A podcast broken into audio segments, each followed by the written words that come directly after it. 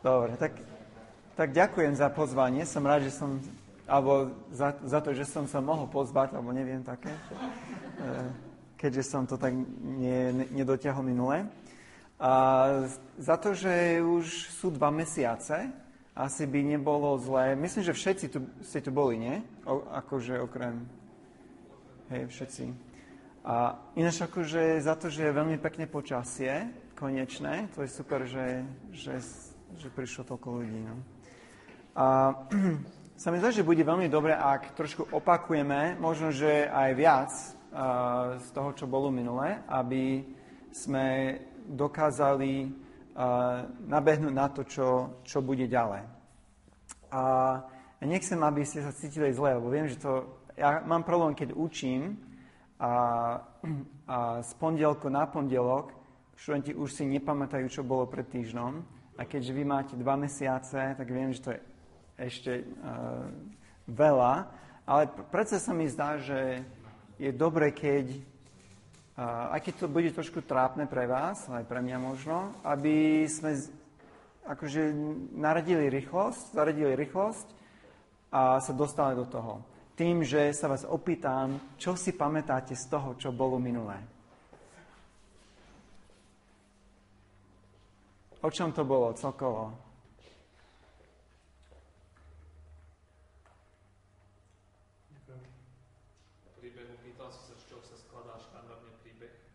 Dobre, sme rozprávali o tom, e, z čoho sa skladá štandardný príbeh.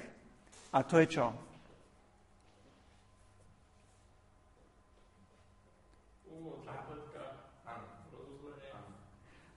Dobre, Hej, dobre, dobre, zápletka. Príbeh, zápletka, to použijem ako synonyma. A každá zápletka, my sme vtedy povedali, že má ako keby dve možno časti. A to prvé je napätie a cez celý príbeh ide napätie, kým nedojdeme k rozuzleniu. Hej, čiže napätie a rozuzle, rozuzlenie.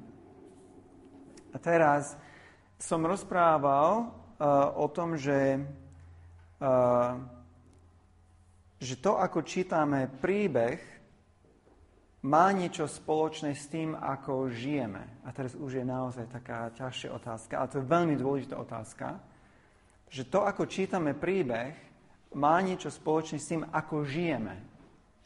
Si pamätáte, čo sme povedali?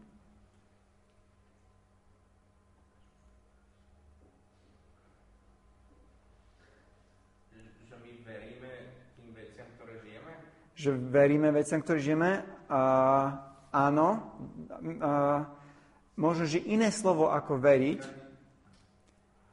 Takže máme to evanelium nejaké, ktoré, ktoré sa vlastne prejavuje v našich životoch, ktorým veríme. Že veríme tým príbehom? Ale dobre, to je akože, toto teraz, viete, akože tie kolesa musia, oh, teraz sú trošku hrdzavé ale začínajú zahýbať. Povedali sme to, že, že my sme pozerali na jednu reklamu. Si pamätáte, určite si pamätáte reklamu. To bolo so šteniatkami. A ja som mal potom ako keby tri obrázky uh, vytrhnuté z toho, z toho klipu. A každý obrázok bol ako keby, uh, epi, povedzme, že epizóda z toho celého príbehu. A sme si povedali, že, že v príbehu každá epizóda je napojená na to, čo bolo predtým a aj na to, čo ešte prichádza. Že, že každá jedna epizóda súvisí nejakým spôsobom s tým, čo bolo predtým a s tým, čo ešte prichádza. A dôležité, keď sledujeme príbeh, je sledovať tie vzťahy. Vidieť, napríklad ten záber, teraz to nemám, uh, nemám tie zábery teraz, ale, ale asi si pamätáte, tam bol jeden taký záber, kde ten pán uh, odchádza od konia so šteniaťom na pleciach a tam šteniatko takže že tak smutné vyzerá. Hej? A toto nám niečo hovorí. To nie je iba, že, o, že, že aký je smutný, uh, smutný ale že on je smutný prečo, lebo on, lebo ten kôň je pre neho kamarát a on nechce od neho odchádzať. A to je práve to napätie, to aj zvyšuje napätie, že, oh, že my chceme, aby boli spolu, my chceme, aby boli šťastní. A ako to dopadne? Čiže uh, každá jedna epizóda je, a preto asi zapletka, nie? lebo sa to uh, zapletie všetko spolu. Všetko súvisí so všetkým. A dôležité, keď sledujeme príbeh, je sledovať súvislosti. No a teraz toto je príbeh a teraz potom je život. A ten biblický príbeh je nielen príbeh knihy Biblie, ale biblický príbeh je príbeh celého stvorenia. A ja žijem v Božom stvorení a môj život je epizóda v stvorení. A keď ja si uvedomujem, možno, že aké mám minulosť, aké mám obdarenie od Boha a kam ma vlastne Boh e, vložil do tohto sveta, hej, že, že na Slovensku, rozprávam po slovensky, hej, že možno by som mal zvestovať evanelium Slovákom napríklad, hej, že, že môj život je epizóda v tomto väčšom príbehu a ja, alebo tak, že, že byť učeníkom Ježiša Krista znamená, že chcem, aby môj život nejakým spôsobom posunul ten biblický príbeh ďalej k rozúzleniu. Hej? Čiže čítať tú istú zručnosť používam, keď čítam Bibliu, ako keď žijem ako učeník Ježiša Krista. A dokonca a, vnímam zapletku biblického príbehu v Biblii, ale aj v mojom živote. A ja nejak chcem, aby môj život zapadal do toho biblického príbehu. Preto toto pre mňa je, je veľmi, veľmi také dôležité. To nie je len iba Našim cieľom je lepšie čítať Bibliu, ale nie len tak, je, že nejde nám o to, nie sme literárni kritici, že, že chceme len rozumieť tie literárne vlastnosti a ja neviem čo všetko, čo je v Biblii, ale ja chcem žiť pre Krista. A čítať Bibliu a žiť pre Krista, tieto dve veci, hoci sa zdajú byť veľmi iné, sú, veľmi súvisia. Teraz už som uh, preskočil niekoľko vecí. Začali sme shrnutie. Minulé toto sme riešili, že čo je vlastne príbeh, o tom sme teraz rozprávali. Prečo Biblia a príbeh? Hej, Biblia a príbeh, lebo Biblia má zapletku. A má nejaký posun od napätia ku rozuzleniu. A lepšie budeme rozumieť Biblii, keď vieme, aká tam je zapletka, aký tam je posun. A potom, uh, aký vlastne je, alebo čo je tá biblická zápletka. Hej, že, že čo je jej napätie a čo je jej rozúzlenie. A toto sme ešte nerobili. Hej, toto je to, čo ideme robiť dnes, ten tretí bod. A toto preskočíme. A teraz by som robil ešte krok dovzadu. A trošku toto bude opakovanie ešte toho, čo som teraz povedal, ale myslím, že stojí za to.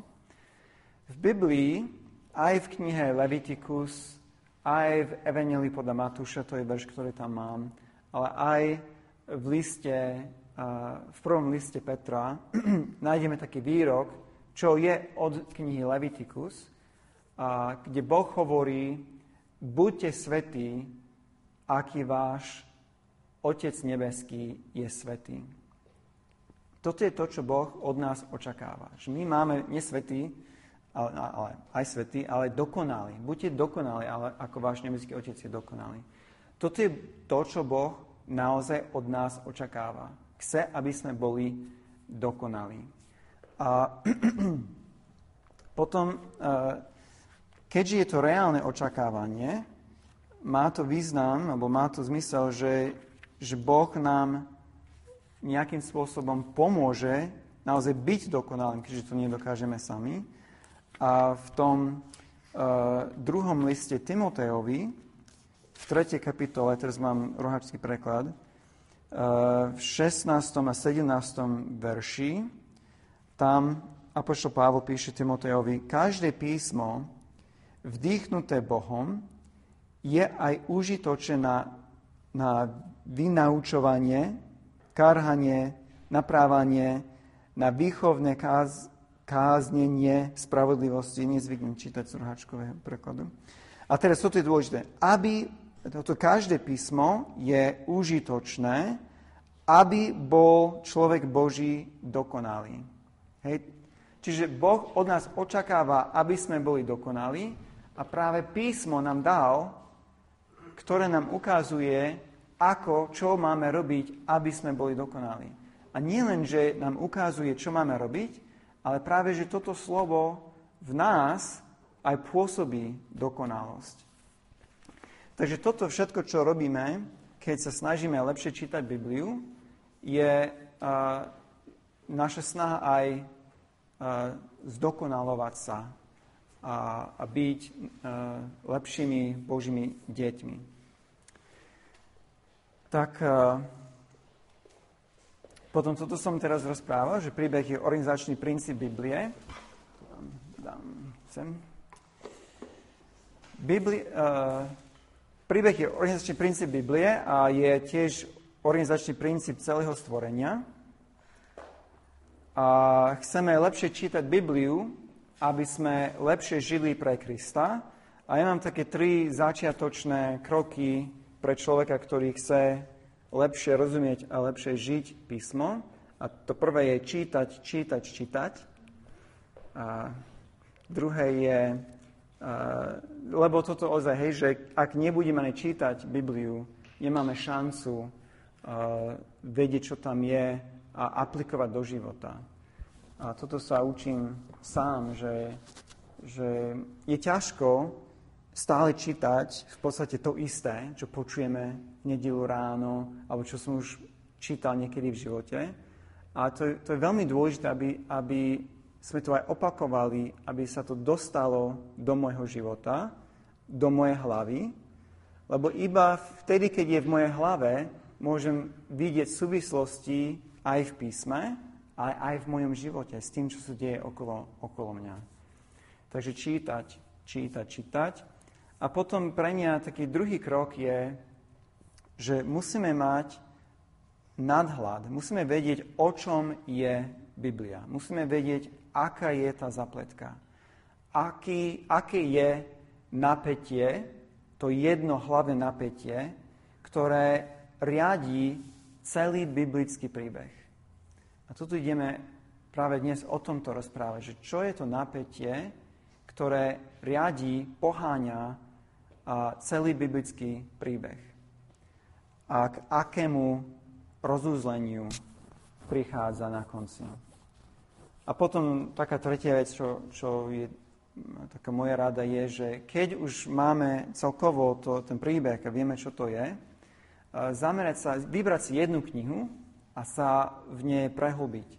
A čítať komentáre, rozprávať sa o tom s ďalšími ľuďmi na skupinke napríklad, a, a venovať sa tej jednej knihe možno rok, viac, aby, aby som to osvojil, aby som videl aj aké všetko, čo je, v ňo, čo je v nej, literárne vlastnosti, čo hovoria teológie o tom. A tým sa stanem, tak by som to povedal, neviem, či je to dobré, ako súčasťou kultúry tej knihy. Alebo súčasťou kultúry Biblie. Hej? To je taký prvý vstup do hlbšieho poznania Biblie. A, ja, viete, čo chcem... Uh, prepačte. Uh, som taký niekedy trošku spontánny, že teraz mi napadlo, že by som vám chcel ešte jednu vec ukázať, tak ak budete trpezliví, uh, neviem presne, kde to je, To mám niekde v nejakej prezentácii, nie v tejto.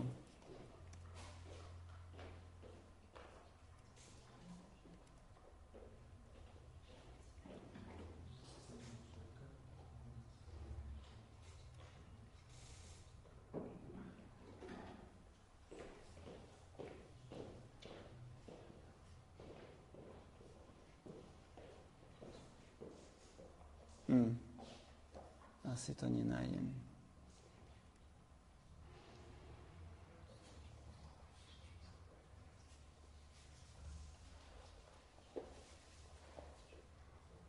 No, nenájdem to. My sme rozprávali o lezení, keď sme boli u Židňanských teraz. A v Kalifornii je jedna veľká stena, to má výšku 900 metrov a viac. A tam ľudia chodia zo celého, áno, hej, že... Prosím? Skoro kilometr. Presne tak. A rovno hore. A žula. Žula. Ako? Aha, žula. Granite. Žula. A nie. Skala. Hej, skala. A ľudia zo celého sveta tam, sveta tam chodia liesť. Hej, big wall climbing. To znamená viac denná uh, lezecká cesta. A tam je jedna cesta, a škoda, že Aha. Vidíš.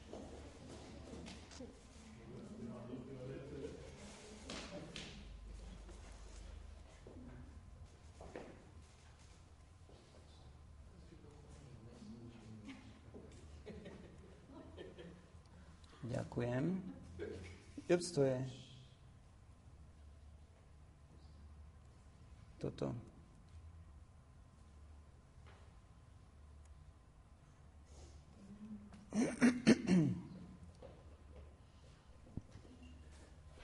Dobre, tak toto je tá, tá stena, hej? A tam je jedna cesta, ktorú niekto, niekto to vyliezol, ale pomocou uh, lanami a neviem čo všetkými, hej, ako, ne, nemám tú slovnú zásobu po slovensky, ani po anglicky. uh, a, ale nikto to neliezol ešte bez pomoci technických e, týchto vecí.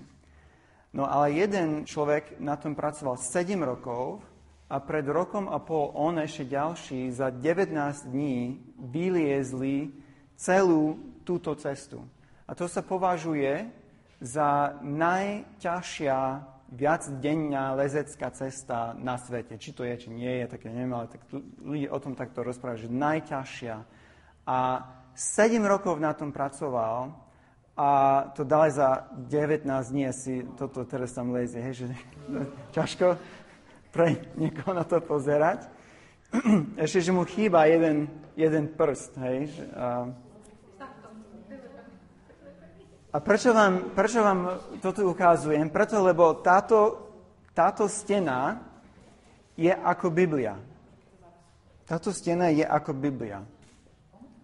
A je Biblia v tom zmysle, že sú v Biblii veci, ktoré iba niekoľko ľudí na svete vedia tak pracovať s hebrejčinou, alebo dokonca so sumerčinou, alebo, alebo s, E, napisy, napismy z neviem akého storočia pred Kristom, aby vedeli naozaj e, zdôvodniť, prečo tento text čítame takýmto spôsobom. Ale to nie je dobrá správa, si myslím, že pre nás, lebo Biblia, písmo, Božie písmo má byť jasné. To, o tom bola tá kázeň. Božie slovo má byť jasné.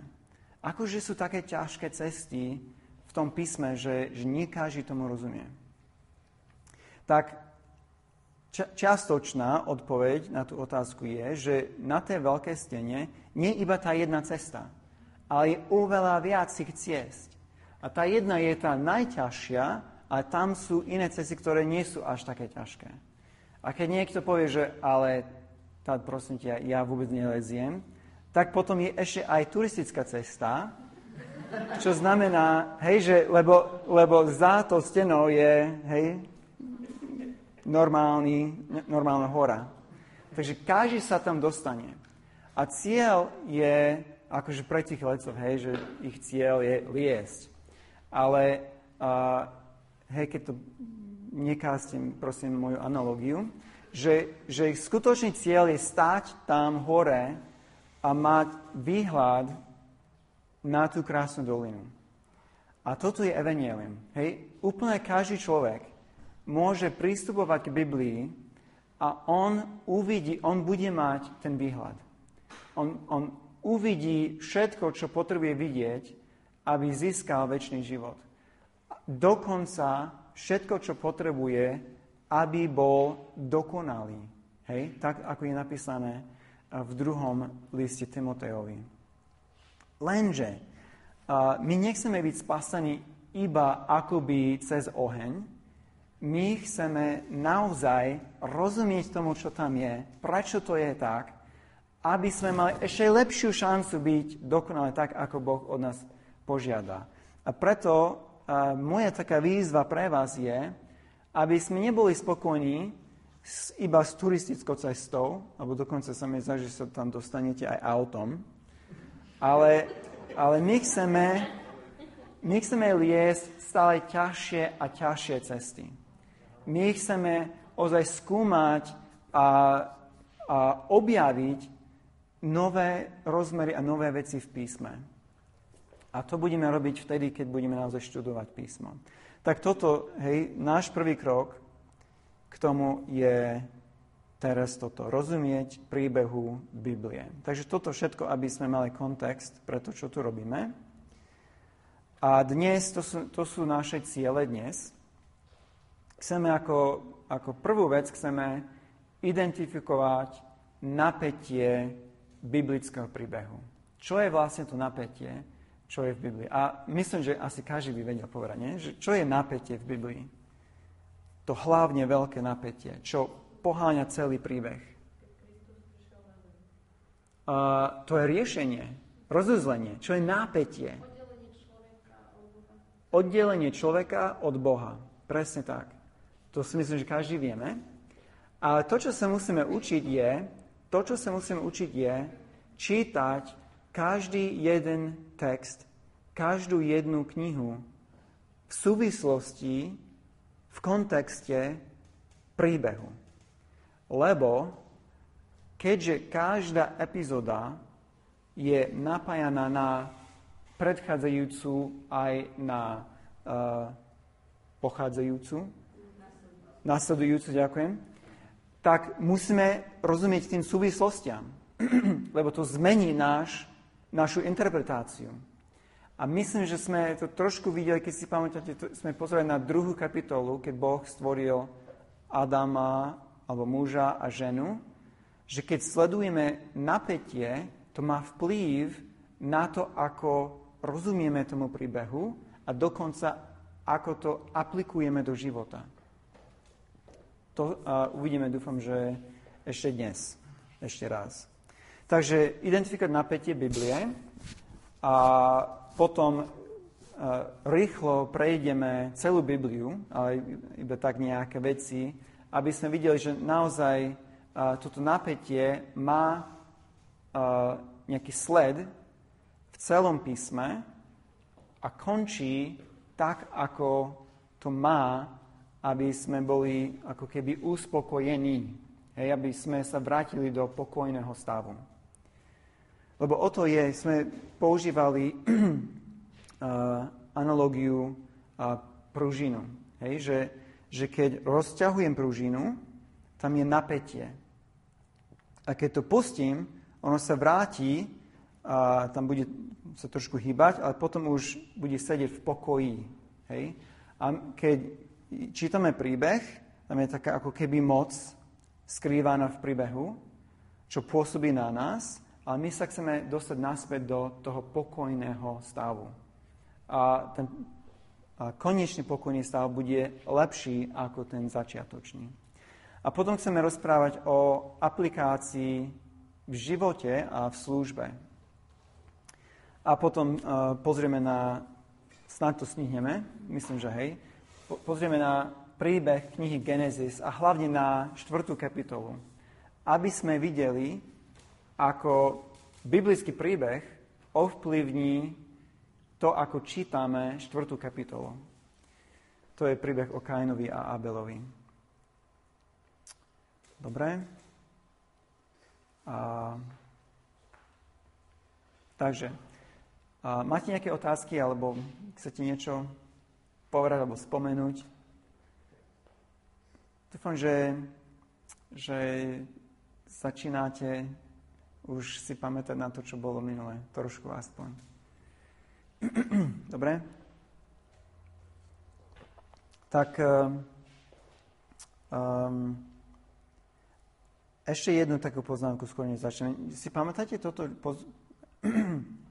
toto ešte chcem vám pripomenúť, že keď čítame Bibliu, toto je tiež taká zručnosť, že Biblia je literárne dielo.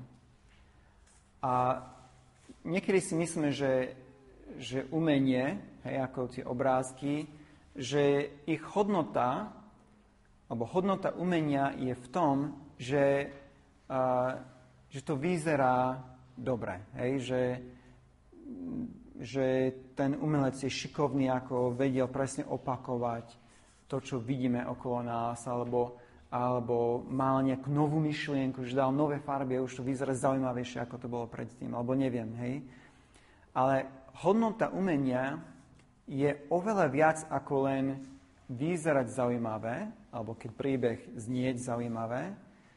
Umenie je aj niečo komunikovať o živote, čo som predtým nevnímal. Ukazovať na život nejakým iným spôsobom, aby sme to videli novými očami.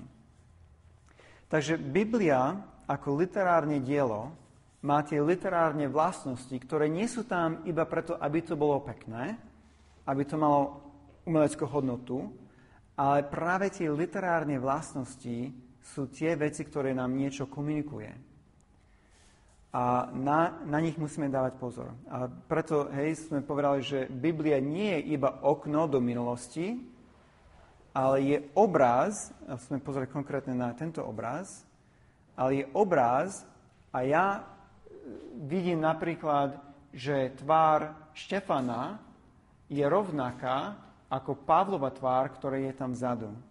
A že to nie je náhodou, ale autor to robil umyselné aby som používal slovo, že sú paralelné. Lebo toto budeme používať, keď, keď budeme čítať Bibliu. V hebrejčine, a, a nie iba v hebrejčine, ale vo všetkých tých kultúrách toho času, paralelizmy to je základný literárny prvok, a, ktorý používali rôznymi spôsobmi, aby vytvorili alebo aby vložili význam do toho textu, tak musíme dávať pozor na tie paralelizmy, ako toto je tiež nejaká forma a, paralelizmu. Dobre, takže to bola taká odbočka. Teraz uh, máme tri veci. Pôvodný stav, napätie a rozuzlenie. Každý príbeh má napätie, ktoré smeruje k rozuzleniu, ale aby bolo napätie, musí byť aj nejaký pôvodný stav. A my sme minule rozprávali o tom, aký je pôvodný stav v písme. Si pamätáte? Čo, o čom to bolo? Komunikácie s Bohom. A pozerali sme na aký text? Stvorenie. Genesis, e, prvá kapitola. A dosť dlho sme rozprávali aj o tom, že stvorenie je ako niečo. Ako čo, Marek? Ako chrán. Chrán?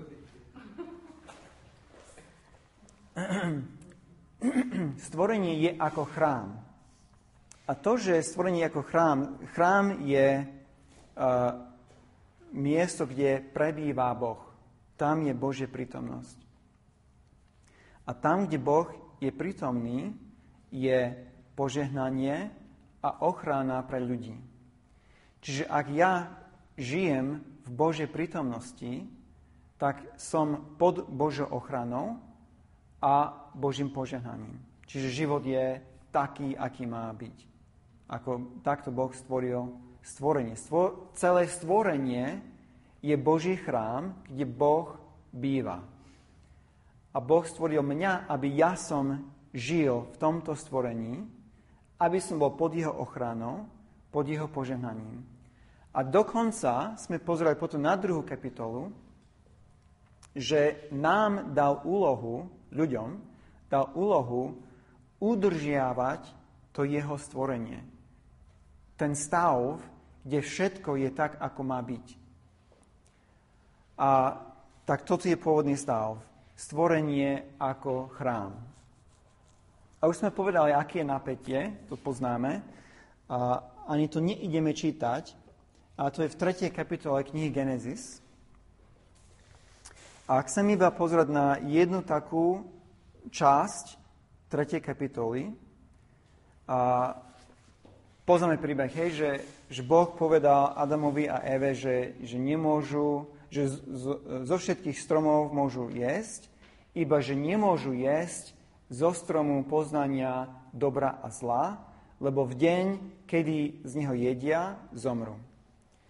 A potom príde 3. kapitola v 2. kapitole. V 3. kapitole je, už je v záhrade had a had hovorí, či naozaj Boh povedal, že, že zomriete, keď budete, keď budete zjesť, jesť z hociakého stromu zo záhrady. Hej, že takto začína a debata a nakoniec Eva zoberie ovocie zo stromu poznania dobra a zla a z toho je a dá svojmu manželovi, aj on z neho je potom uh, si uvedomujú, že sú nahí a sa hambia a sa skrývajú pred Bohom. Potom príde Boh a teraz, keď čítame v 3. kapitole, ja potrebujem inú Bibliu. Môžem? Ďakujem. Neviem, prečo som práve tu zobral. V 3. kapitole od 9. verša Prepačte, ale tiež potrebujem okuliare. Hej.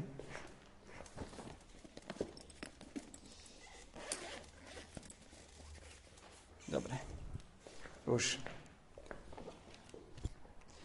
Takže 9. verša. Uh, hospodin Boh však zavolal na človeka, Adama, a riekol, kde si? On odpovedal, počul som ťa v záhrade, bál som sa, lebo som nahý i skrýl som sa. Na to Boh riekol, kto ti oznámil, že si nahý? Niedo si zo stromu, z ktorého som ti zakázal jesť? Človek odpovedal, žena, ktorú si mi dal, aby bola pri mne, dala mi zo stromu i jedol som. Na to riekol hospodin Boh žene, čo si to urobila? A žena odpovedala, had ma podviedol, núž jedla som. Vtedy riekol hospodín Boh hadovi, pretože si to urobil, prekliatý budeš nad všetok dobytok i nad všetky polné zvieratá, po brucha sa budeš pláziť a prach budeš chotať po všetky dní svojho života. Položím nepriateľstvo medzi teba a ženu, medzi tvoje potomstvo a jej potomstvo, ono ti schvatne hlavu, môžem zmeniť to slovo, to je to isté slovo i v jednom, i v druhom prípade, a ty mu schvátneš petu. Žena, žene riekol, veľmi ti rozmnožím ťažoby v tvojom tehotenstve. V bolestiach budeš rodiť deti a budeš túžiť za svojim mužom, ale on bude vládnuť nad tebou. A Ádamovi riekol, pretože si posluchol hlas svojej ženy a jedol si zo stromu, čo som ti zakázal, nebudeš, nebudeš jesť z neho, pre teba bude pôda prekliatá z námaho sa z nej budeš živiť. Ba trnia a hložie budete rodiť a polné byliny budeš je dávať. V pote tváre budeš jesť chlieb, kým sa nevrátiš do zeme, lebo z nej si vzatý, pretože si prách a do prachu sa vrátiš. Dobre, tak uh, teraz určite všetci počuli, hej, že, že Boh prišiel k Adamovi, sa ho opýtal, že že čo sa deje, on, že žena. A ona, že, hej, že každý valí vinu na, na toho ďalšieho. A to je také naše čítanie, a možno, že to tam aj je, ale keď vieme, že paralelizmy sú dôležité, keď čítame hebrejské príbehy, tak je zaujímavé, keď sledujeme to, že, že ozaj, že Adam, keď Boh prichádza k nemu, on hovorí žene. Keď príde k žene, ona hovorí had. Potom, keď príde k hadovi, on sa nepýta hada, že čo, on ho iba preklína. Ale jeho prekliatie, teda prekliatie hada, sa ešte týka ktorého z tých troch, alebo dvoch? Ženy. A potom, keď preklína ženu, jej prekliatie sa týka ešte aj Adama. Čiže tak ideme ako keby uh, krok po kroku k hadovi a potom naspäť. A to je taká literárna štruktúra. Hej, som povedal, že a my sme aj videli, myslím, že sme pozerali dní stvorenia, že tam sú veci, ktoré sa opakujú. A to opakovanie vytvára štruktúru, to sme videli v prvej kapitole. Tak teraz máme štruktúru, kde máme Adam na začiatku, Adam je na začiatku, Adam je na konci, potom je Eva a Eva a uprostred všetkého je had. A takáto štruktúra častokrát nevždy. Častokrát funguje tak, že funguje ako šipka, ktorá ukazuje práve na toho, alebo na to, čo je v prostriedku. A že tam máme dávať pozor. Takže v tomto, eh, v tomto texte 14 a 15 eh, tam čítame, že vtedy rieko hospodin Boh Chadovi, pretože si to urobil, prekletý budeš nad všetok dobytok i nad všetky polné zvieratá, po bruchu sa budeš pláziť a prach budeš hltať. Po všetky dní svojho života, potom 15. verš, položím nepriateľstvo medzi teba a ženu, medzi tvoje potomstvo a jej potomstvo. Ono ti rozmlia vždy hlavu a ty mu schvatneš petu. Takže prečo ukazuje práve na tieto verše, a my chceme hlavne na, na ten 15. pozerať. A čo je ten 15. verš? Prečo je taký známy tento verš? Pretože hovorí o Kristovi. A teraz, v akom zmysle hovorí o Kristovi? Keď Mojžiš toto písal, myslel Mojžiš na Ježiša Krista, na to, že Boh príde ako človek, Boh sa stane človekom, že bude žiť v Izraeli o 1300 rokov či koľko, že na to myslel Mojžiš? Na čo myslel? Ako...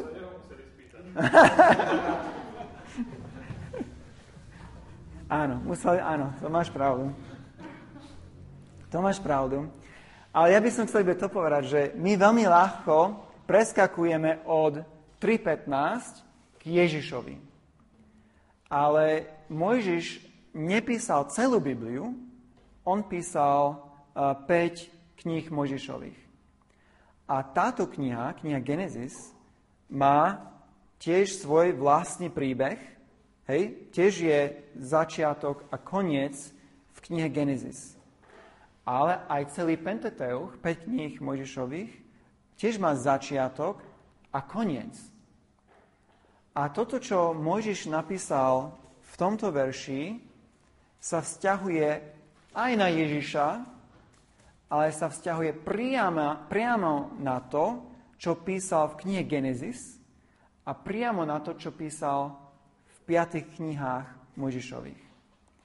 A my nechceme preskočiť tieto knihy, my chceme vedieť, o čom sú tieto knihy tiež. Tak my chceme vedieť, že, že ako to myslí, keď on písal, písal Izraelitom, ktorí žili vtedy, ktorí mali iba Pentateuch, 5 kníh Mojžišových, ako, ako mali oni rozumieť týmto knihám, alebo tomuto konkrétnemu veršu. Ako to rozumeli oni? Lebo oni neočakávali Ježiša Krista.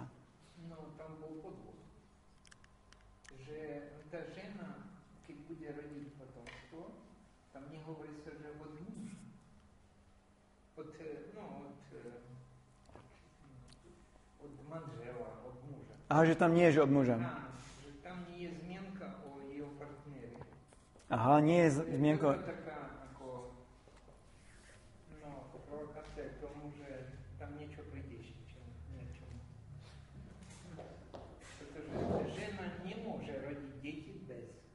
Hej. No, žena nemôže rodiť deti bez a práve preto si myslím, že oni asi na to nemysleli. Oni skôr mysleli na to, že, že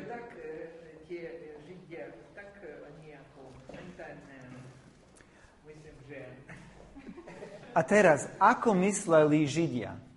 Ako to vnímali Židia? Že nie ako to vnímame ja, alebo čo my vieme domyslieť, alebo hej, že čo, ako asi, ale o, ozaj, ako by oni vnímali vôbec túto kapitolu. Napríklad, ako by vnímali hada.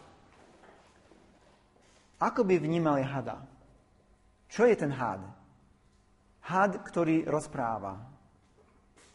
Aký had rozpráva? Zlý had. keď, keď vidíte hada, eh, treba utekať. Keď vidíte hada, ktorý rozpráva, ešte duplo. Hej, že ešte viac, ešte rýchlejšie. Áno, zlý had. Alebo prestať. Alebo prestať piť.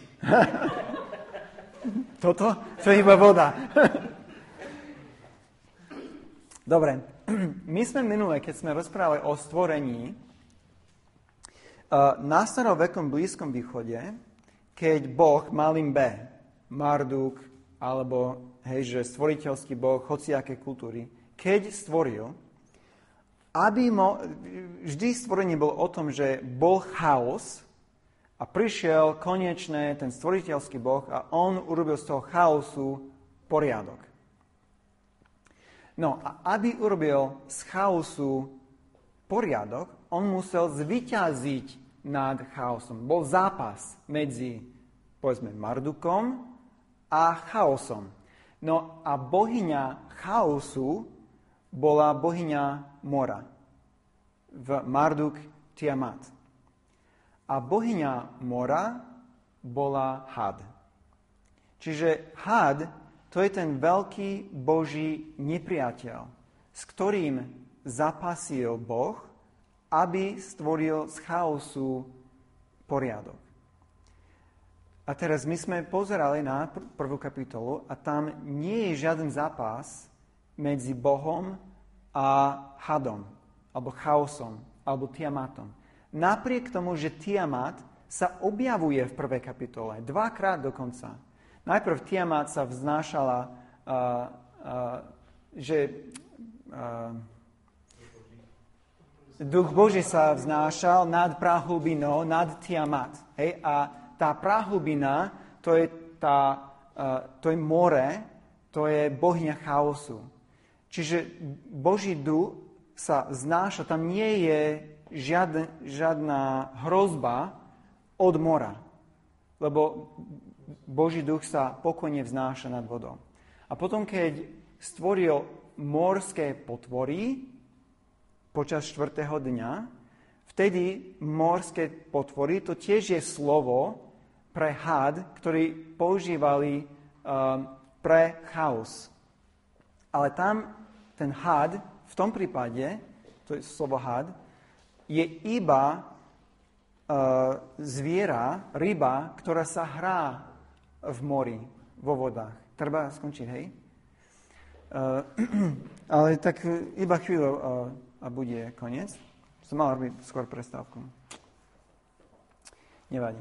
Dobre, takže uh, keď, keď uh, Žid číta tretiu kapitolu Genesis a vidí hada, ktorý rozpráva, si myslím, že nielen ja, je celkom prirodzené, že by videl že toto je ten veľký nepriateľ dobrého Boha. A že teraz prichádza zápas medzi Bohom a Satanom. Hej, ten veľký, ten veľký drak. Takže keď to vidíme takto, a keď teraz čítame 15. verš, kde čítame o tom nepriateľstvom, ktorý Boh položí medzi medzi teba a ženu, medzi tvoje potomstvo a jej potomstvo, toto je zápas. Zápas medzi semenom ženy a semenom hada. A teraz, keď uh, myslíme na príbeh, hej, teraz krok späť. Pokojný stav je Biblia, je stvorenie ako chrám. Že žijeme v Božej prítomnosti.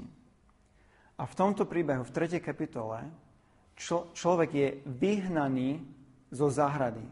A o tom sme veľmi nerozprávali, ale aj v tejto kapitole sú všelijaké obrazy, ktoré pripomínajú chrám.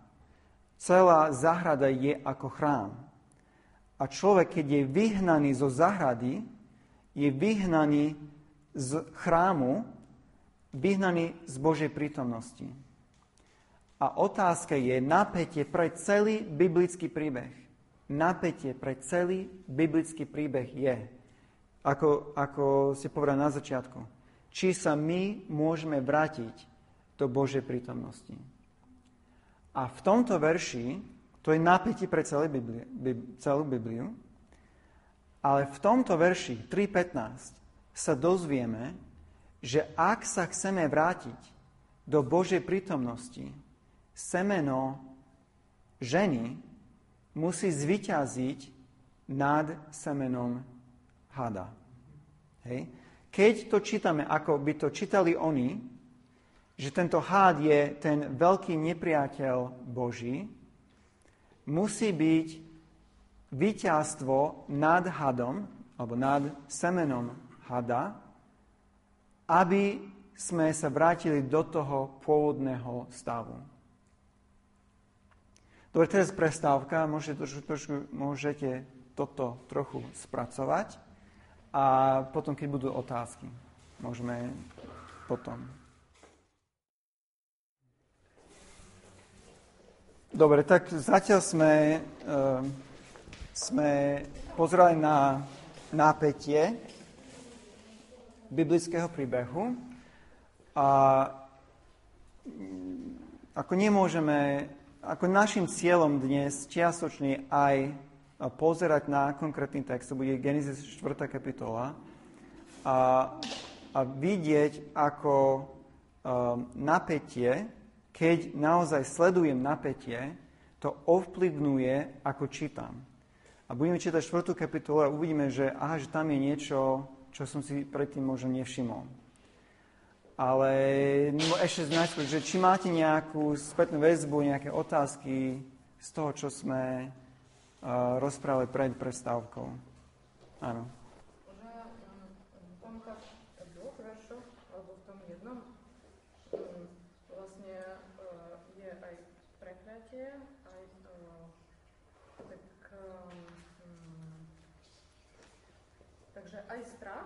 Aj nádej v jednom.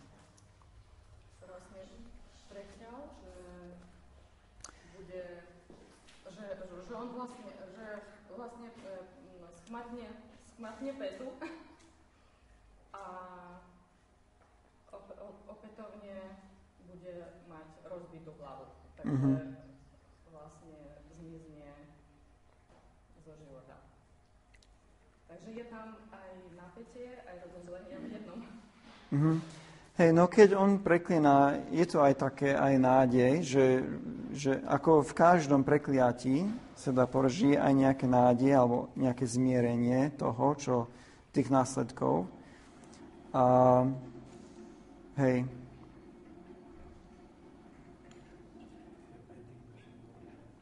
To, ale to, to, to, to taká poznámka. Ja mám otázku, že teraz si nám povedal, že čo si myslel Mojžiš, keď to písal? Či to sme tak... Lebo tá, to už zaznela tvoja odpoveď, no to je moja otázka. Hej, áno. Ako, no, jedna vec je, čo myslel Mojžiš, keď to napísal. Druhá vec je, ako to vnímali tí, ktorí to čítali. A to by malo byť jedno a to isté. Hej. Uh, my možno, že nemáme až tak prístup k tomu, čo Mojžiš mal v hlave, keď to písal, ako máme prístup k tomu, čo oni asi videli, keď to čítali. Kvôli tomu, a toto je, to sú tie cesty, hej, uh, myslím na, na tú uh, žúlovú skálu, že sú aj ťažšie, aj ľahšie cesty. A ja si myslím, že keď my čítame tento, ten začiatok knihy Genesis, že my všetci vieme, o čom to je, hej. Ale teraz práve žijeme v takom čase, keď riešime otázky ako napríklad, že, že či Biblia hovorí, že stvorenie má iba 6 tisíc rokov, či to má 13,8 miliárda rokov a tak ďalej, tak my potrebujeme teraz aj vedieť viac o tom, ako to oni vnímali, ako to čítali, než len čo je um, pre nás, ako pre veriacich v každodennom živote pomocné. Ale kvôli tomu, že máme tie texty zo, veke, zo starovekého Blízko východu, čo sú o stvorení, o chrámoch a aj o podobných veciach, tak e, zdá sa, že nie vieme presne, hej, že, že čo oni ako to vnímali, ale zdá sa, že, že ozaj, že pre nich v takomto kontexte, ako je stvorenie, a vidia hada, ktorý rozpráva a vidíme, že tu je ako keby zápas medzi hadom a ženou v kontexte stvorenia, že toto je zápas medzi hej, stvorením, stvoriteľom a nepriateľom aby, bol, aby vyšiel poriadok z chaosu. A v tejto kapitole je, ako sa stal chaos a ako sa môžeme vrátiť do toho poriadku. Toto je to, čo si myslím, že oni by videli. Hej, že keď čítame v ich, s pomocou ich kontextu. Áno, nech sa páči. No, keď my vidíme, že Boh v svojom stvorení hovorí, že to je dobre, dobre, dobre, dobre. Áno kde zobral sa ten zlý? Aha.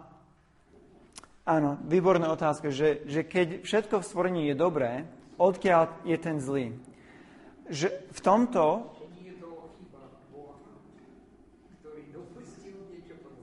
Áno. Uh, uh, v tejto interpretácii pád, had je Satan. Hej? A pád satana je v tejto kapitole.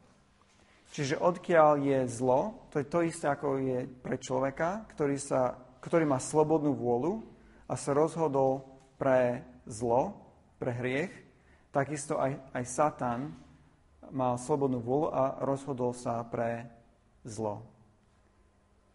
Že to predtým nebolo, to je veľmi zložitá otázka, čo má viac rozmerov, ako čo teraz som odpovedal, ale zatiaľ toto, toto nám stačí. Hej, že všetko bolo dobré a v, tej treti, v tejto tretej kapitole toto je pád človeka, ale aj pád satana. Prepáčte, e?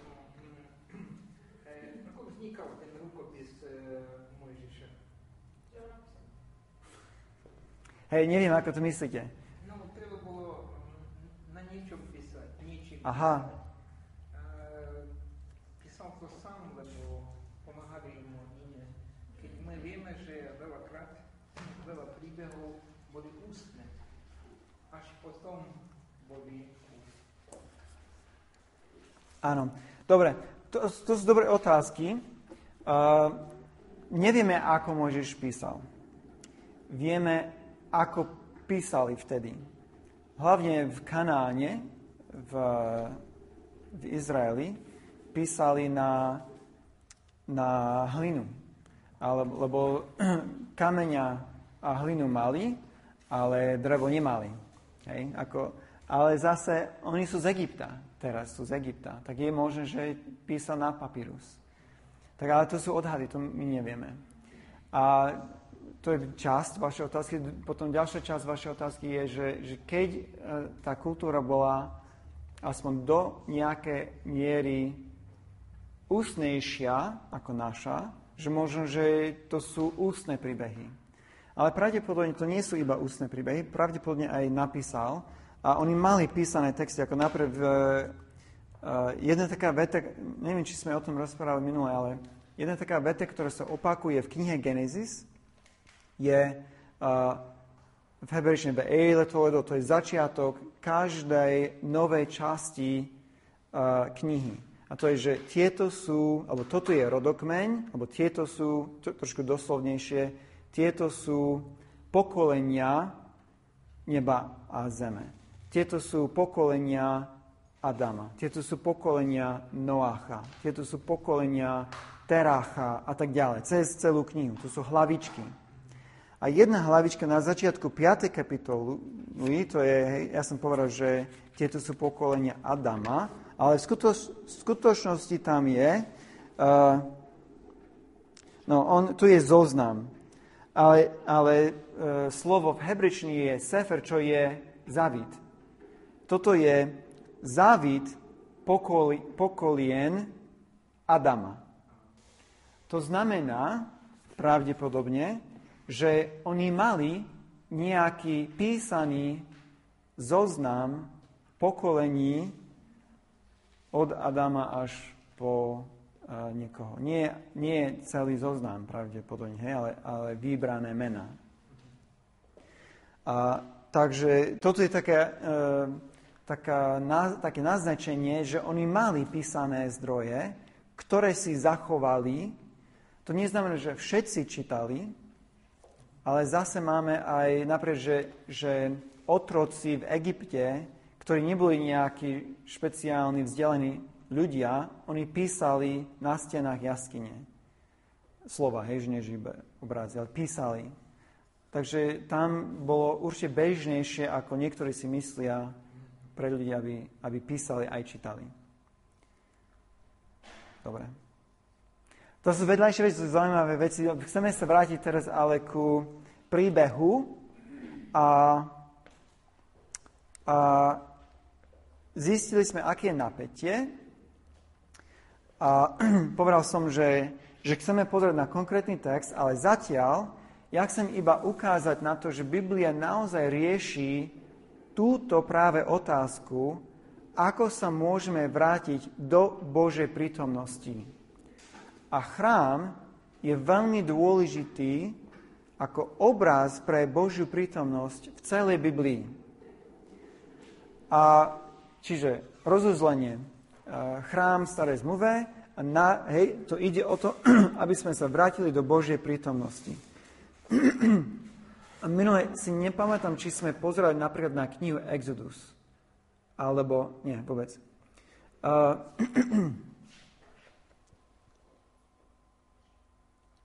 Dobre, v knihe Exodus Uh, vieme, o čom je kniha Exodus. Tom, tam uh, Izraelci sú v zajatí v Egypte. Boh uh, povolal Možiša, aby ich vyviedol z otroctva naspäť do zasúbené zeme. To je prvá polovica knihy.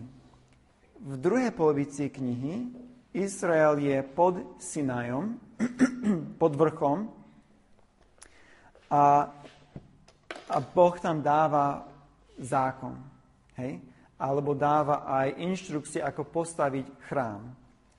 Čiže je to ako keby táto kniha mala dve polovice. Prvá polovica je o vyvedení z Egypta a druhá polovica je o zákone, povedzme. Skrátke. No ale v skutočnosti celá kniha je o jednej veci. Je o tom, ako Boh vytvoril vzťah medzi sebou a Izraelom. A to tak, že ich vyvolal z, Egyptom, z Egypta a potom s nimi uzatvoril zmluvu. Zmluva definuje vzťah medzi Bohom, to, ne, to vadí? To nevadí. Mne to nevadí? A to je dobré. Kde je hlasitosť? Počkaj, to mám tu, nie? To stačí, to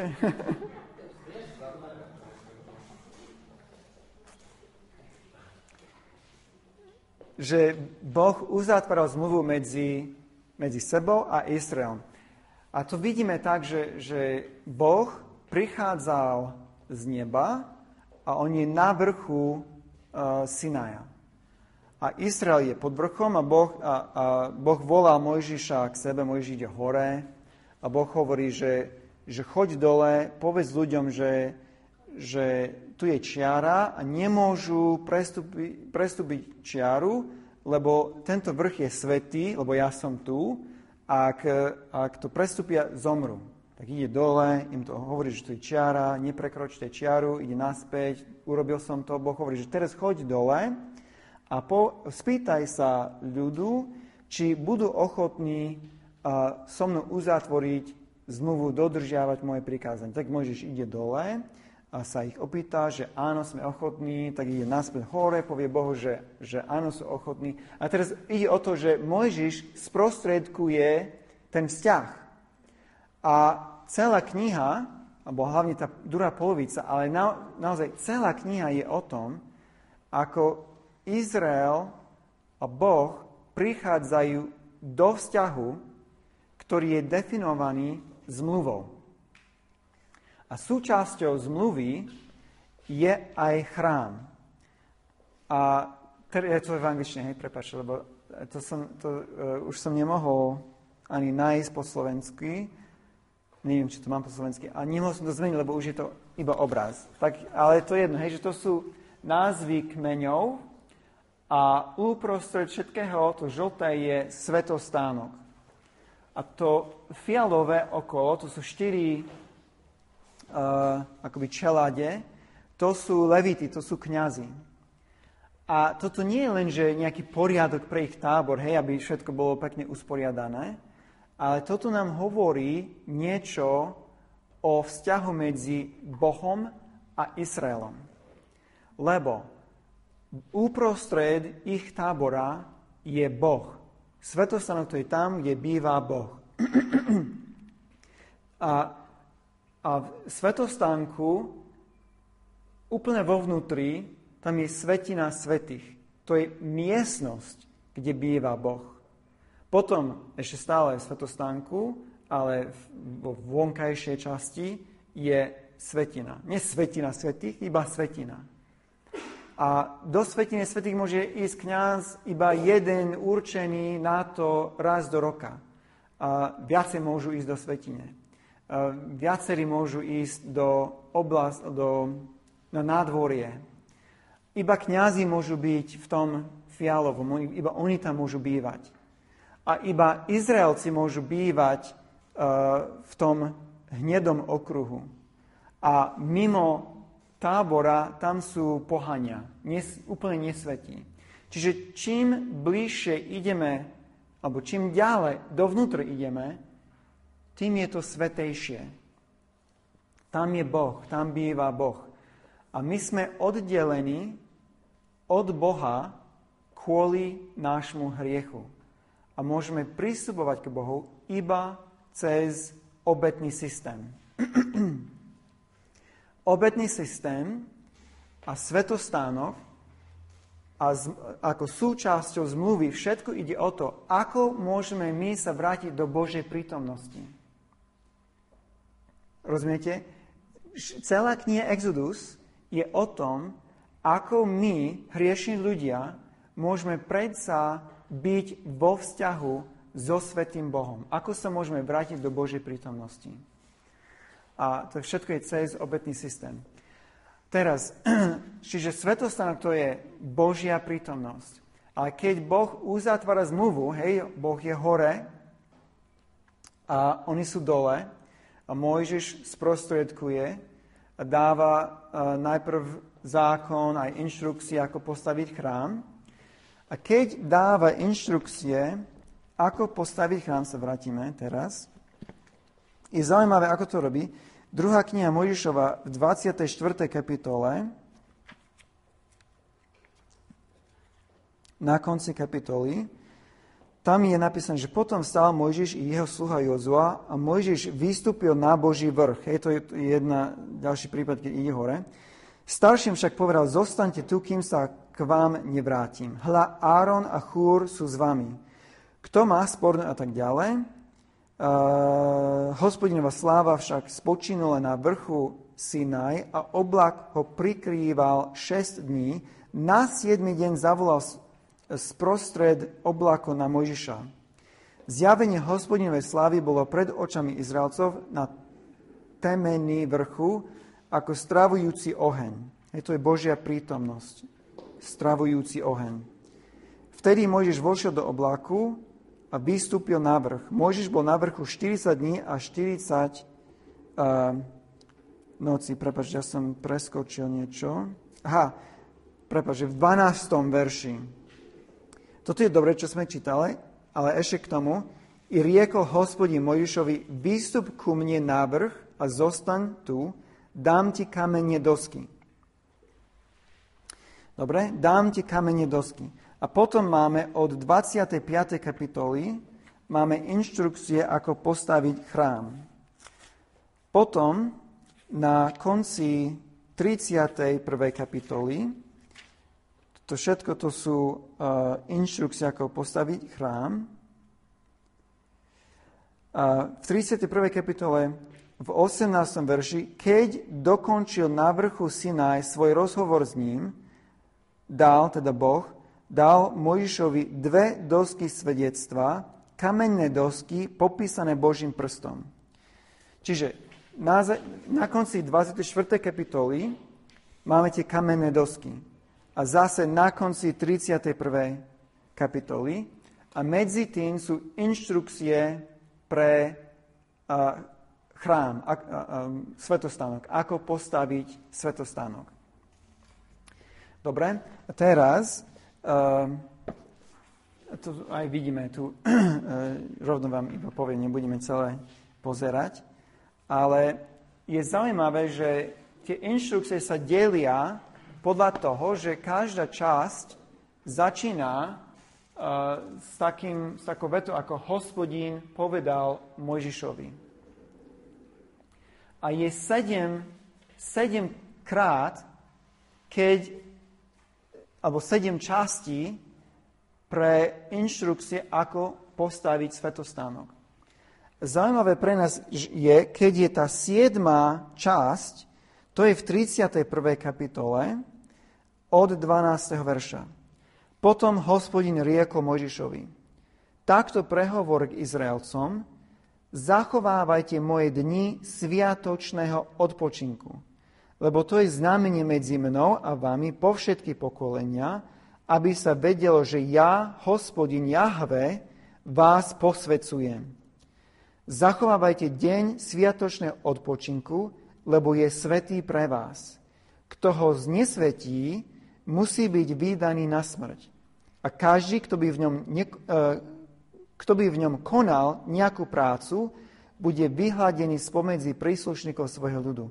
6 dní sa bude pracovať, ale 7 deň je svetý deň sviatočného odpočinku hospodinovho. Ešte raz, každý, kto by pracoval v deň sviatočného odpočinku, musí byť vydaný na smrť. Preto Izraelci nech zachovávajú deň sviatočného odpočinku a ako väčšinu zmluvu nech svetia dní sviatočného odpočinku po všetky ich pokolenie. Toto bude väčšným znamením medzi mnou a Izraelcami, lebo hospodin za šest dní utvoril nebesa i zem a na siedmi odpočíval od, a oddychoval. Čiže on im dáva toto prikázanie alebo sviatosť alebo zákon, že majú svetiť siedmy deň. A potom im dá dôvod, prečo to majú robiť. To je v tom poslednom verši.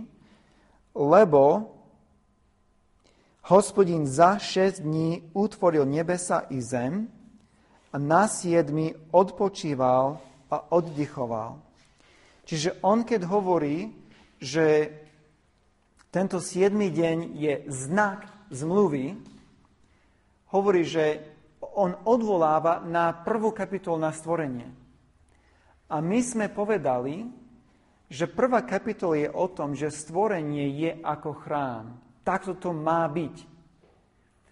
A teraz rozpráva o svetostánku, čo bude Bože prítomnosť v tábore a hovorí, že znak tejto zmluvy, nášho vzťahu, bude 7. deň. A 7. deň nám má pripomenúť to pôvodné stvorenie. Dobre, toto držte v hlave. Znak zmluvy. Čo je znak zmluvy?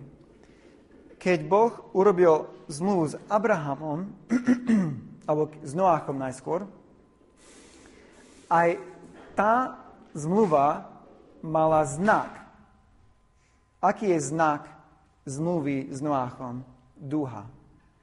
Lebo zmluva bola, že už nie, zničím, už nie zničím zem dáždom.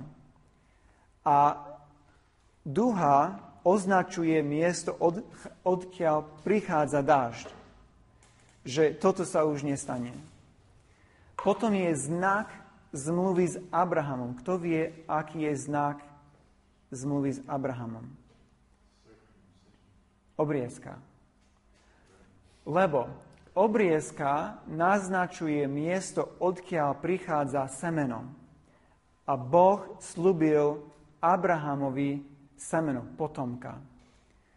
Čiže znak zmluvy nejakým spôsobom označuje to, čo tá zmluva slubuje alebo označuje prísľubenie zmluvy. Teraz máme Mojžišová zmluva a znak zmluvy je 7. deň, lebo 7. deň označuje, o čom je prísľubenie Mojžišovej zmluvy. Všetko smeruje k odpočinku. Lebo odpočinok 7. deň to je ten pôvodný stav, keď nielen, že je chrám uprostred tábora, ale keď celé stvorenie je Boží chrám. Čiže táto zmluva, táto Mojžišová zmluva, všetko, ako je organizovaný tábor, zákon, svetostanok, všetko smeruje k tomu, aby sme sa vrátili do toho pôvodného stavu, keď žijeme v Božej svetej prítomnosti. Keď prežívame jeho požehnanie a keď sme pod jeho ochránom. Hej. Toto je to, čo znamená tento text. čiže, hej, teraz vidíme, že, že aj kniha Exodus je o tom, aby sme riešili to napätie. Hej? Napätie, či sa môžeme vrátiť do Božej prítomnosti. A táto zmluva práve je o tom. Toto je prvý krok, nie už tretí krok k tomu, aby sme sa vrátili do Božej prítomnosti. A môžeme vidieť, hej, my poz, keď prejdeme cez príbeh veľmi rýchlo, hej, tak teraz idú do zeme a majú zákon. Oni musia dodržiavať zákon, musia dodržiavať svoju stranu zmluvy, aby zachovali ten vzťah aby zmluva bola platná, aby boli v Božej prítomnosti, aby boli v zemi a tak ďalej. A keď nedodržiavajú, potom Boh ich vyhodí zo zeme. Im to povedal v zmluve. No a keď čítame uh, knihu Jozua, sudcov, Samuela, kráľov, kroník, tak vieme, že nedodržiavali zmluvu a Boh ich naozaj poslal do zajatia. A zaujímavá kniha k tomu je uh, prorok Ezechiel. Neviem, či ste rozluštili túto knihu, ale v tejto knihe v tejto knihe na začiatku Boh uh, ukazuje na hriech Izraela. A je uh, jedna časť, kde Boh začína akoby v tých vonkajších častiach uh, chramového uh, nádvoria a ukazuje Ezechie, Ezechielovi, ako tam Izraelci spáchajú hriech. Potom ide, nastupí bližšie ku chrámu a ukazuje, ako tam spáchajú hriech a nedodržiavajú zmluvu. A potom na konci je až svetiny svetých a tam ukazuje na ich ohavnosť. Že oni znesvetili ozaj Boží dom. A potom v 11. kapitole, a toto je dôvod, prečo Boh ich poslal do zajatia. Teraz v 11. kapitole e, začínam od 22. verša. Cheroby zdvihli svoje krídla a kolesa, to je od zač- na začiatku sú tie štyri bytosti, ktoré ukazujú na Božiu zvrchovanosť. Hej, Izrael je v zajatí. Otázka, akože Boží ľud je v zajatí. Boh už nie je zvrchovaný? A nie, tie obrazy ukazujú na to, že Boh je zvrchovaný, on sa pohybuje kam chce a je nad všetkým. Teraz cheruby zdvihli svoje krídla a kolesa sa pohli zároveň s nimi, zatiaľ čo sláva Boha Izraela bola nad nimi. Božia sláva, Božia prítomnosť je nad tými bytostiami. Potom ma duch zdvihol a prostredníctvom ducha Božího ma zaniesol vo videní do Chaldejska k zajatím. Potom odišlo odo mňa videnie, a teraz som preskočil, vieš. Um, bola, bo, e, pa, pa, zatiaľ, čo sláva Boha Izrael bola nad nimi, potom sláva hospodinova odišla náhor z mesta a zastala na vrchu východne od mesta. Čiže svetostánok, chrám je miesto, kde je Božia prítomnosť. Ale kvôli ohavnosti Izraela Božia sláva sa zdvihla z chrámu a odišla z Jeruzalema. Hej, toto je ako keby koniec zmluvy. Koniec chrámu, potom prišla Babylonia zničili, zničili chrám. A na konci knihy, od 40. kapitoly, Ezechiel popisuje nový chrám. A on to popisuje podobným spôsobom, ako sme čítali prvej kapitole knihy Genesis, lenže trošku inakšie, ale, ale používate podobné symboly. Teraz je chrám a spod chrámu tečie voda, rieka a ako rieka ide ďalej od chrámu, čím je hlbšia a je sladká čerstvá voda, ktorá prináša, všade, kde ide, prináša život a dokonca aj slávnu vodu premieňa na sládku, na čerstvú vodu, ktorá prináša život. Sú ovocné stromy okolo rieky. A popisuje nový chrám, nový stav, keď Boží ľud dostane nové srdce, keď už budú naozaj Božím ľudom, keď budú naozaj už bývať v Božej prítomnosti. A na konci, úplne na konci, posledné, úplne posledné slova tejto knihy, keď popisuje chrám, on hovorí, hej, že a chrám, chrám už a, tak rastie, že, že premáha ako keby celý svet, hej, alebo väčšiu a väčšiu, stále väčšiu a väčšiu oblasť.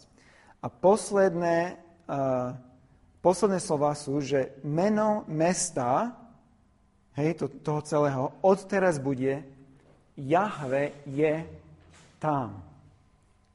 Božia prítomnosť je tam. S nimi. My už bývame v Božej prítomnosti. A, a teraz už e, pozrieme na knihu Zjavenia, na 20. kapitolu a 22. kapitolu, už nemám pre toto záber.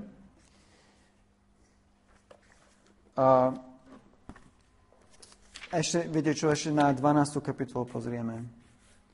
Môžeme, tu máme, tie, nebudeme pozrieť všetky tieto texty, ale 12. kapitolu pozrieme. 12. kapitola je začiatok a, konca v knihe Zjavenia, alebo začiatok uh, poslednej bitky, keď Boh porazí Satana. A v tejto kapitole na nebi sa ukázalo veľké znamenie. Žena odjeta do slnka, pod nohami mesiac, na hlave veniec 12 hviezd, tehotná, trápila sa a kríčala v pôrodných bolestiach. Ukázalo sa aj hej, žena v pôrodných bolestiach. Nemyslíte na niečo náhodou, keď, keď myslíme na príbeh? Čo? Žena a... Ako? Na kliatbu. A hlavne na, na je tu žena a jej semeno. Dobre? A tehotná trápila sa, potom tretí verš, ukázalo sa aj iné znamenie na nebi, aj hľa veľký ohnivý drák. Teraz je, máme ženu, jej semeno a teraz je drak, had, ktorý mal sedem hlav a desať rohov a na hlavách sedem diadémov. Jeho chvost zmietol tretinu nebeských hviezd a zvrhol ich na zem. Tento drak sa postavil pred ženu, ktorá mala rodiť, aby zožral dieťa, len čo ho porodí. Toto je to, e, to zápas medzi, ten zápas medzi, medzi semenom ženy a semenom hada, alebo medzi ženou a hadom. Porodila syna, chlapca, ktorý má spravovať všetky národy železným prutom. Dieťa však bolo uchvátené k Bohu a k jeho trónu. Ženu utiekla na púšť, kde je Boh, pripravil miesto, aby ju tam živil 1270 dní. A pokračuje bitka, zápas. A toto je ako keby narážka na tretiu kapitolu. A v 21. kapitole je narážka na prvú kapitolu knihy Genesis teda. Čiže v 21. kapitole videl som nové nebo a novú zem, lebo prvé, prvotné nebo a prvotná zem sa pominuli a mora už niet. Co je zaujímavé, nie? že more už niet. Prečo už nie je more v, v nebi?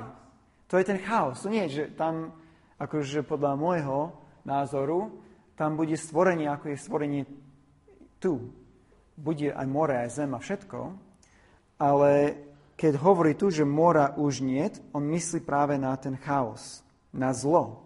Zlo nebude. A videl som teraz nové nebo a novú zem, videl. A videl som sveté mesto, nový Jeruzalém, zostupovať z neba od Boha, pripravený ako nevestu, vyzdobenú svojmu ženichovi. Čiže nové nebo a nová zem to je to isté ako Nový Jeruzalém alebo nevesta. A počul som mohutný hlas od trónu aj hlas stánok Boží s ľuďmi prebýva, pardon, stánok Boží s ľuďmi. Prebývať bude s nimi a oni budú jeho ľudom a on, Boh, bude s nimi, zotri im každú slzu z očí a smrť už viac nebude, ani smutok, ani pláč, ani bolesť už viac nebude, lebo prvotné sa pominulo.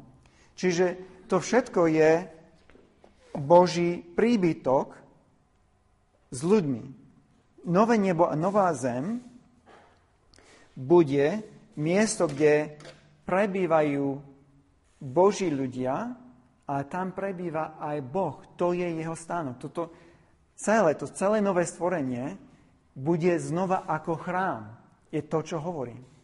Čiže úplne na začiatku Bibliu je stvorenie ako chrám a nie je obetný systém. Nie je obetný systém, lebo na začiatku som ako človek bez hriechu a mám priamy prístup k Bohu. Od pádu až, do, až k Ježišovi Kristovi je svetostánok, ku ktorému mám prístup, alebo Božej prítomnosti mám prístup iba cez obetný systém. Ale potom príde Ježiš Kristus, a to je to Matúš 27, 51, keď opona je roztrhnutá a od Ježiš, Ježišova obeď rieši uh, náš hriech, aby sme už znova mohli mať prístup k Bohu bez obetného systému. A toto je stav úplne na konci v nezjavenia, lebo tu na jednej strane je stánok Boží, hej, toto, čo som čítal v treťom verši, ale potom neskôr hovorí, že nevidel som chrám. Čiže v nejakom zmysle to celé je Boží, Boží stánok, kde Boh býva a my s ním, ale na druhej strane nie je chrám, lebo Ježiš Kristus je baránok, je napísané tam. Lebo nie je obetný systém. My nepotrebujeme chrámový obetný systém, lebo bývame v prítomnosti svätého Boha. A ten obraz, ktorý nájdeme v týchto kapitolách, je obraz, ktorý Ján požičiava od Ezechiela. Tiež rieka a ovocné stromy a všade život a šťastie. Hej? Toto je práve toto, čo, čo Ezechiel uh, predpovedal. Ten, ten konečný stav, keď sme v Božej prítomnosti bez obetného systému. Tak toto je veľmi hej, také stručné, aby sme videli, že ozaj Biblia funguje ako príbeh, je na konci rozúzlenie a je ozaj taký konečný, pokojný stav, keď znova sme v Božej prítomnosti. Tak uh, teraz môžeme zase, to bola taká kratšia, uh, môžeme zase robiť prestávku a potom by sme sa vrátili do, uh, ku knihe Genesis. Dobre?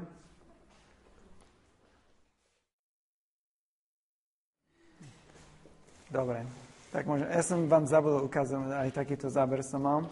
Uh, teraz uh, Genesis a príbeh, ale ja by som ešte skôr, neviem, možno aj 5-10 minút, ak sa vrátime k tej myšlienke, že čítať Bibliu podľa príbehu, hej, od napätia k rozuzleniu a, a čítať každú epizódu kontexte celého, že hej, čítanie Biblie, že to je rovnako ako, ako učeníctvo, hej, že žijem ako následovník Ježiša Krista, že môj život je epizóda uh, v Božom príbehu, uh, ktorý smeruje k uh, návratu do Božej prítomnosti. Ako, či, aký dopad môže takáto myšlienka mať na teba, na vás?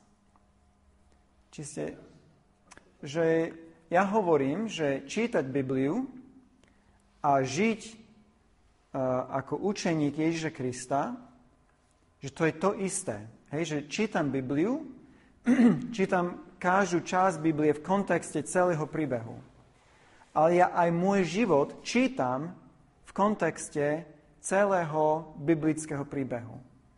A sa snažím uh, vidieť, ako táto časť zapada do celku, aj ako moja časť zapada do celku.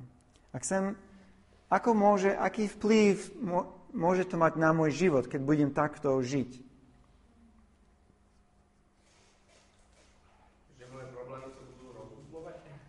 moje, moje problémy, alebo... Alebo to napätie sa bude riešiť? um, aké, je to, aké je to veľké napätie? To je, asi nie dobre, kladím otázku. No. Um, aké je to veľké napätie? Všetko smeruje k tomu, aby sme sa vrátili do Božej prítomnosti. A, a to znamená, my sme dostali tú úlohu v druhej kapitole, že my máme zachovať ten Boží poriadok.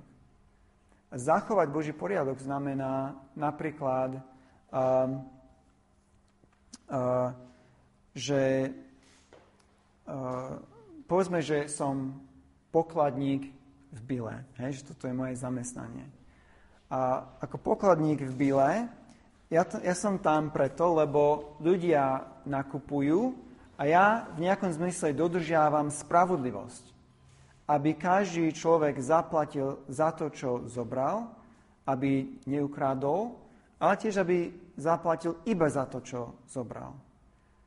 A, čiže aj toto, hej, to je taká možno hlúposť v nejakom zmysle. A to je skutočne tak, že ja tam dodržiavam Boží poriadok v jeho stvorení. Alebo ak som, ak e, moja práca je um, udržbár v škole, tak ja tam tiež uh, vytváram uh, prostredie, kde ľudia sa cítia lepšie, lebo všetko funguje a všetko je čisté a tam, kde má byť. A toto je udržiavanie toho Božieho poriadku. A, a myslím, že nie je vôbec hlúposť vnímať aj moju sekulárnu prácu v tomto kontexte ozaj Božieho príbehu. Že ja mám nejaký účel, kým som tu na tejto zemi.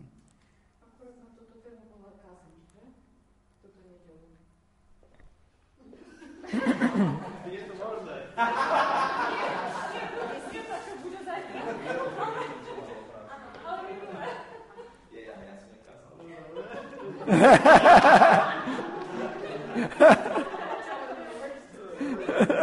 kedy, kedy, čo?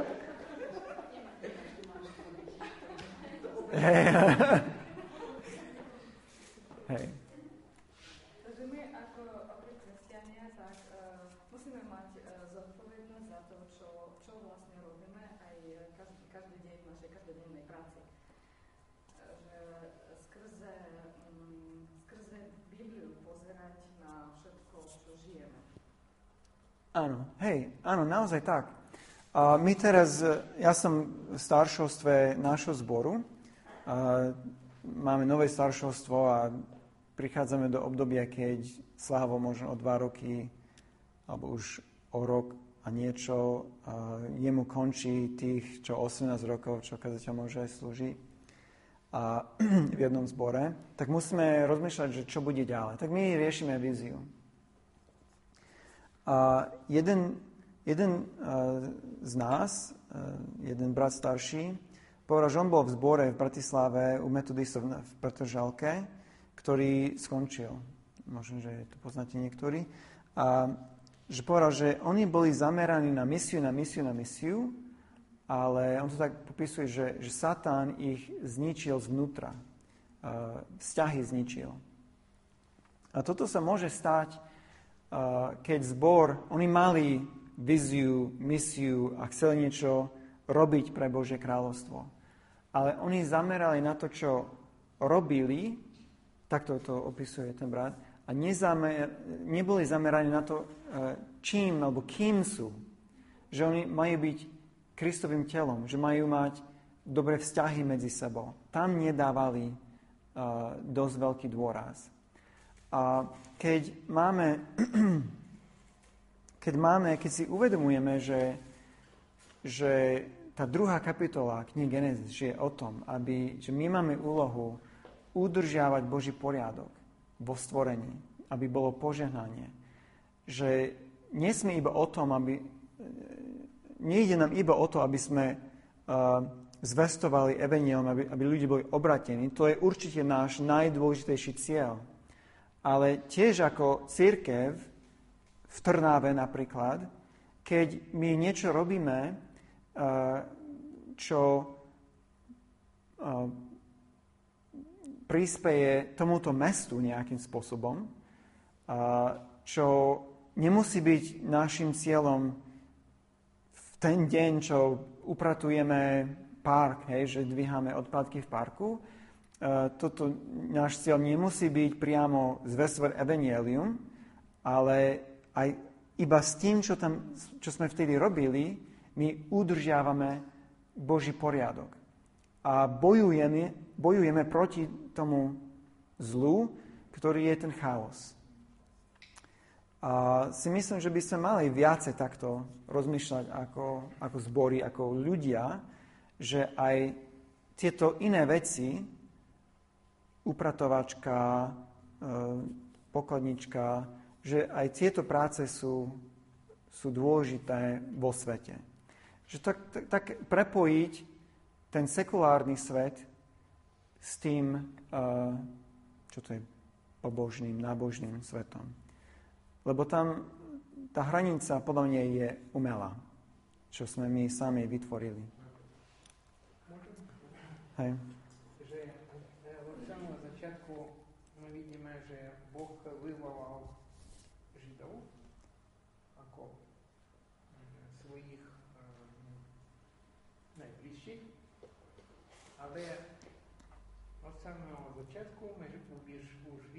że е, а в тексті Біблії є назнак на те, що життя злигаю. Лигаю приїжджиш начнеться капітола нової змови, де уж не лен життя, а маю поєднання Бога, а й погані.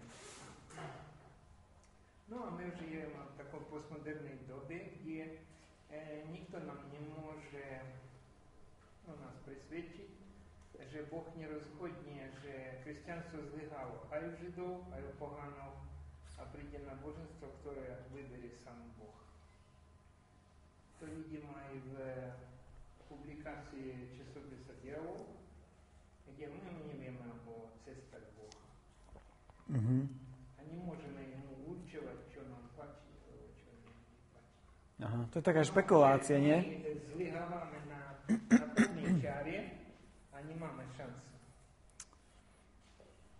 Tu nemám taký pohľad na církev. E, tak v Biblii je napísané, že, že e, teraz to neviem e, opakovať po slovensky, ale že bráni pekla sa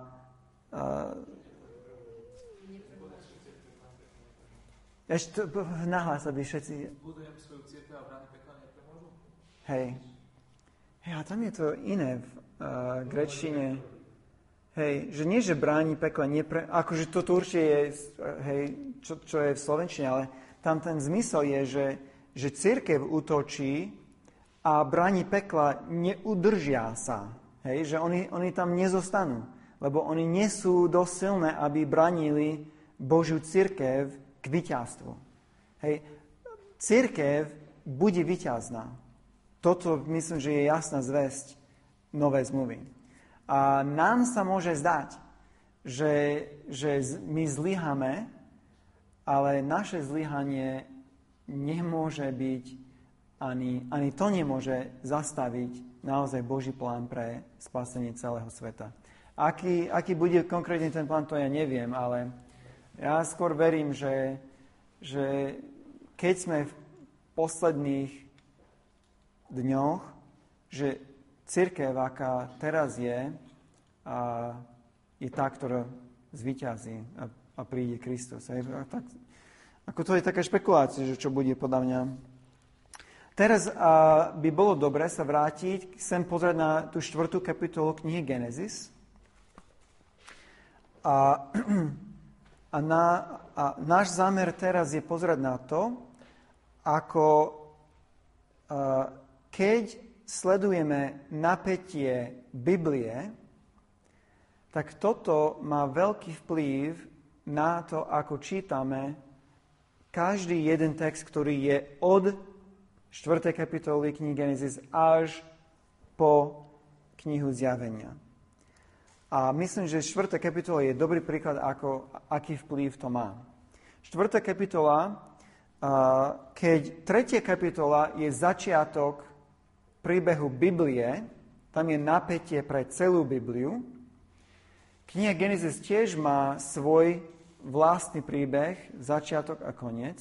Začiatok príbehu knihy Genesis je v 4. kapitole. Napätie pre knihu Genesis je v 4. kapitole. Uvidíme, ako to myslím.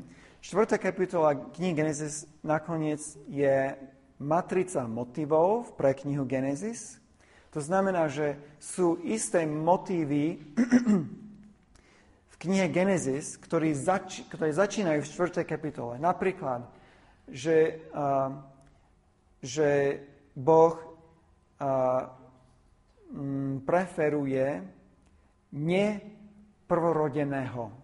Je prirodzené, že, že prvorodený je, kto, je ten, ktorý zdedí od, od otca, ale v knihe Genesis a neprorodený je ten, ktorý zdedí od otca. Také neprirodzený, než neprirodzené, ale nekultúrny um, uh, uh, sklon. To je jedna vec. Potom je napätie medzi bratmi. Toto vidíme tiež v knihe Genesis. Ezau a, a Jakub. Hej? Alebo dokonca aj um, medzi Izmaelom a Izákom. Nie medzi bratmi konkrétne, ale medzi Sárou a medzi Hagar. To je štvrtá kapitola, kde to všetko začína, hej. Uh-huh. A, a sú tu iné veci, ale veľa je tých motivov, ktoré práve majú ich začiatok v štvrtej kapitole Kaina Abel.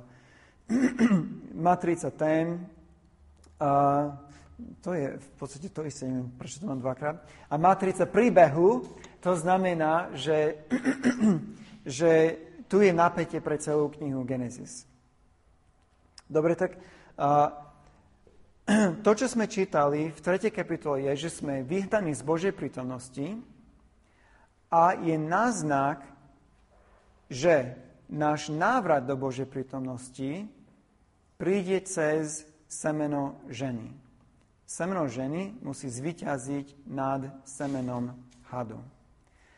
A teraz, keď my sledujeme napätie, a my vieme, že náš vráťa, návrat k Božej prítomnosti prichádza cez semeno ženy. Samozrejme, naša pozornosť je upútaná na semeno ženy. Však, súhlasíme? Takže, čítajme štvrtú kapitolu s tým, že sledujeme semeno ženy.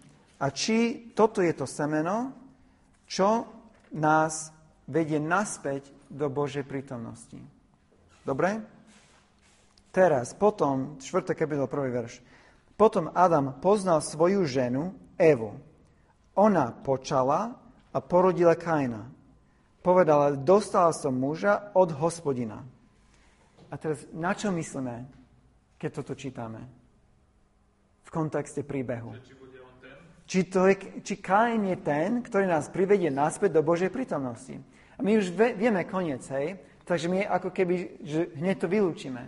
Ale nie, čítame to ako príbeh, ako možnosť, že Kain je ten, ktorý nás privedie naspäť do Božej prítomnosti. Dostala som muža od hospodina, potom porodila Abela, jeho brata. Abel bol pastierom oviec, Kain bol však rolníkom a, teraz, a tak ďalej. Teraz máme nielen Kain, ale aj Abel. Dobre? Takže tu sú možno aj dve možnosti. Kain a Abel. Ale hneď, keď toto čítame, a keď to čítame v hebrečine, to je ešte výraznejšie, ale máme toto, že um, porodila, potom porodila Abela, jeho brata. Abel bol pastierom oviec, Kain bol však rolníkom. A toto, že Kain bol však, hej, to je také, že ako keby sme porovnávali Abela s Kainom. A po nejakom čase Kain priniesol hospodinovi obeď z plodín pola. Aj Abel obetoval z prvodeného svojho stáda, a to z najtučnejších.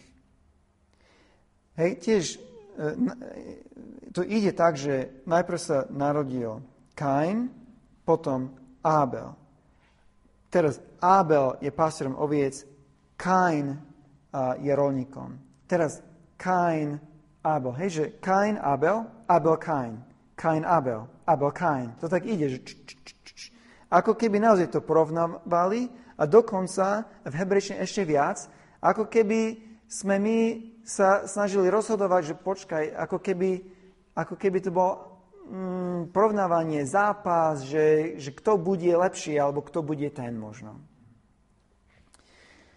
Uh, na to Kain zbol, a teraz, hej, vtedy hospodin priaznivo sliado na Abela a na jeho obeď, ale na Kaina a na jeho obeď nesliadol. A teraz to vyvrší v tom, že jeden sa páči Bohu a druhý sa Bohu nepáči. A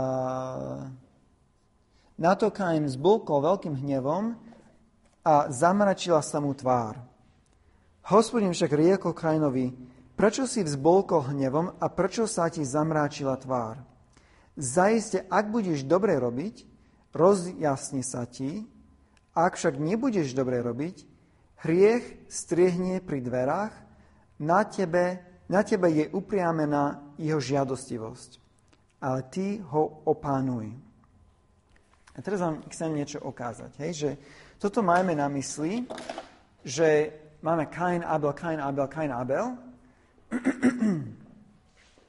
a myslíme na to, že to sú tie možné semená, alebo toto je to možné semeno, ktoré nás navráti do Božej prítomnosti.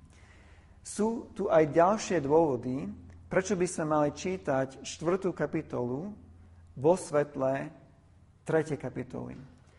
A jedna je, ja si myslím, že keď to čítame, aj, my aj to poznáme, že príbeh, ktorý je v 3. kapitole, sa trošku aj opakuje v 4. kapitole, nie? Nezdalo sa vám niekedy? Nie? Že nie sú tu nejaké veci, ktoré sú podobné? Čo by tu mohlo byť podobné v 3. a v 4. kapitole?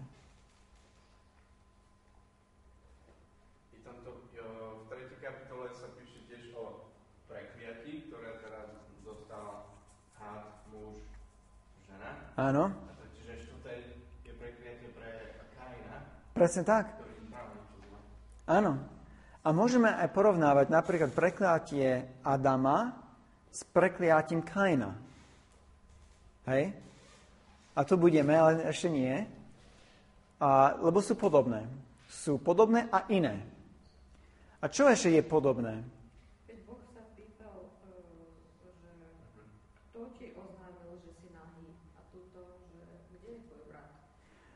Hej, on, že máme niečo podobne aj v tom, že i jedni hriešili, i Kain hriešil, lebo hej, potom, keď Kain zabil svojho brata. A Boh, ke, potom, keď hriešili, hriešil, Boh potom prichádza a konfrontuje. Čo? A Eva hovorí, čo si to urobila? Najprv Adam, Adamovi, že, že uh, kde ste, a či si azda zjedol zo stromu a tak. A tiež Kainovi, čo si to urobil? Tak ako Eve povedal. Tak vám ukážem. A ešte možno aj ten začiatok, že Boh dal tie inštrukcie, že môžeš jesť, ale z toho stromu nechce a tom Adamovi, či Kainovi to vraví, že hriech ide po tebe, ale ty musíš opraviť. Áno, áno. Celkovo ten príbeh, čo je v 3. kapitole, naozaj sa opakuje v 4. kapitole. Hriech, Boh konfrontuje, Boh preklína, vyháňa Adama Eva, vyháňa aj Kaina, nie? To je tak. Vyháňa Adama Evu na východ od, uh, od záhrady. On vyháňa Kaina ešte ďalej na východ. A keď pozrieme, sú tu isté vety, ktoré sa opakujú. Napríklad toto, že kde si, kde je tvoj brat Abel, čo si to urobila, čo si to urobil, potom preskočíme červené, pôda prekliata bude, teraz budeš kliatbou, odohňam človeka, ty ma dnes vyháňaš z pôdy, na, na východ od zahrady Eden, Kain sa vzdialil od Boha na východ od Edenu, Adam poznal Evu, Kain poznal svoju ženu. Tie, o, tie o, príbehy ozaj sa opakujú, alebo ten príbeh sa opakuje v 4. kapitole. A konkrétnymi vetami. A tie vety, ktoré sa konkrétne opakujú, sú v tom istom poradí, okrem jednej vety. Okrem jednej vety, a to je tá veta, v 16. verši v 3. kapitole, keď Boh uh, prekliná ženu, ona jej hovorí, uh, tvoja túžba bude po tvojho muža, ale on bude vládnuť nad tebou. Kainovi hovorí, že hriech, e, čo číha pri dverách, a teraz, jeho túžba je po tebe, ale ty musíš vládnuť nad ním. To sú úplne tie isté vety, lenže sú tam ako keby tie... Uh, uh, čo sú to? Uh, zamená sú trošku prehodené. A jedno, hlavne jedno slovo je zaujímavé, to je to slova uh, túžba, čo je v hebrejčine uh, tešuka. A toto slovo sa objavuje v starej zmluve v hebrejčine iba trikrát. Jedenkrát v piesni piesni a potom druhý a tretí, alebo teda prvý a druhý a tretíkrát je v piesni piesni. Čiže to je neobvyklé slovo. Sú iné slova pre, pre túžbu, ktoré mohol používať. Ale používa toto neobvyklé slovo vo vete, ktorá syntaktická je úplne rovnaká v 3. kapitole ako v 4. kapitole. A táto veta ako jediná je v inom poradí, ako ide celý príbeh. A v 4. kapitole je na začiatku všetkého. Ako keby, hej, keď, keď si predstavme, že sme Židia, ktorí čítame hebrejsky, a to slovo to šuká, je také, že slovo, ktoré sa nepoužíva veľmi často, a to vidím, keď začína 4. kapitola a myslím, aha, že však toto práve používa v 3. kapitole. Pozrieme ešte bližšie, však to je tá istá veta, zamená sú zmenené, ale tá, tá, ten istý syntax, hej, tá istá gramatika. Tak ma upozorňuje tým pádom, že aha, že 4. kapitola, niečo sa tu opakuje. A keď čítam ďalej, tak vidím, že aha, že to celé sa opakuje. V 3. kapitole človek hrešil a Boh ho kvôli tomu vyhnal zo zahrady. My sa chceme vrátiť do, zahr- do Božej prítomnosti. Ale namiesto toho, to, čo bolo predtým, sa opakuje ešte raz. A nie, že sa vrátime do Božej prítomnosti, ale sme Kain je vyhnaný ešte ďalej od Božej prítomnosti. Čiže stav sa zhoršuje v 4. kapitole. A tie podobnosti nám ukazujú na to. Napríklad, keď Boh preklinal Adama, povedal, že pôda je prekliatá kvôli tebe. Kainovi povedal, ty si prekliatý z pôdy, Hej? On po, znova použil tie isté slova, ale iný význam v tom zmysle, že Adam nie je prekliatý, pôda je prekliatá kvôli tomu, čo urobil. A teraz už Kain je prekliatý. Adam bude naďalej pracovať, ale z potu svojho čela bude jesť ovocie zeme, ale Kain už viac nebude môcť jesť ovocie zeme zem už viac nevydá. Čiže jeho stav je horší ako Adamov stav. Čiže ozaj, že naše očakávanie je, že Kain bude to semeno, ktoré nás zavedie na svet do Božej prítomnosti. Ale v 4. kapitole opak je pravda. Aj táto 4. kapitola má svoju zápletku a tá vznikne práve tam, keď Boh hovorí Kainovi, toto kľúčové v 7. verši. Ten 7. verš je kľúčový v 4. kapitole. Toto je napätie pre tento príbeh. Ty sa teraz hneva, hneváš, Boh hovorí. Ale ak budeš dobre robiť, dobre sa ti bude vodiť. Hriech, uh, teraz budem začne čítať, uh, prečo si z boku hnevom a prečo sa ti zamračila tvár, zaiste, ak budeš dobre robiť, rozjasni sa ti, ak však nebudeš dobre robiť, hriech striehne pri dverách. Na teba je upriamená jeho žiadostivosť, ale ty ho musíš opanovať. Ty ho musíš ovládať. Aby tento príbeh skončil dobre, Kain musí ovládať hriech. A teraz skúsme uh, tento príbeh čítať znovu v kontexte celého príbehu Biblie, očakávame semeno. Tak je Kain to semeno, ktoré nás zavedie naspäť do Božej prítomnosti? Nie. Lebo, čo hovorí text? Lebo, lebo išiel ešte ďalej, ale kvôli tomu, že neovládal hriech. Čiže semeno ženy, ak sa, môže, ak sa máme vrátiť do Božej prítomnosti, semeno ženy musí ovládať hriech. Však, akože ja si myslím, že to je, že to je naozaj tam. Semeno ženy musí ovládať hriech, aby sme sa mohli vrátiť do Božej prítomnosti. Teraz Abel. Abel je semeno ženy, ktoré nás zavedie naspäť do Božej prítomnosti. Lebo je mŕtvý, presne tak neprežil. Čiže toto, toto sú nové veci, ktoré ohrozujú biblický príbeh. Toto je ako keby prídané napätie. Že to semeno, aby sme sa mohli vrátiť do Božej prítomnosti, musí ovládať hriech a musí prežiť. Musí ovládať hriech a musí prežiť.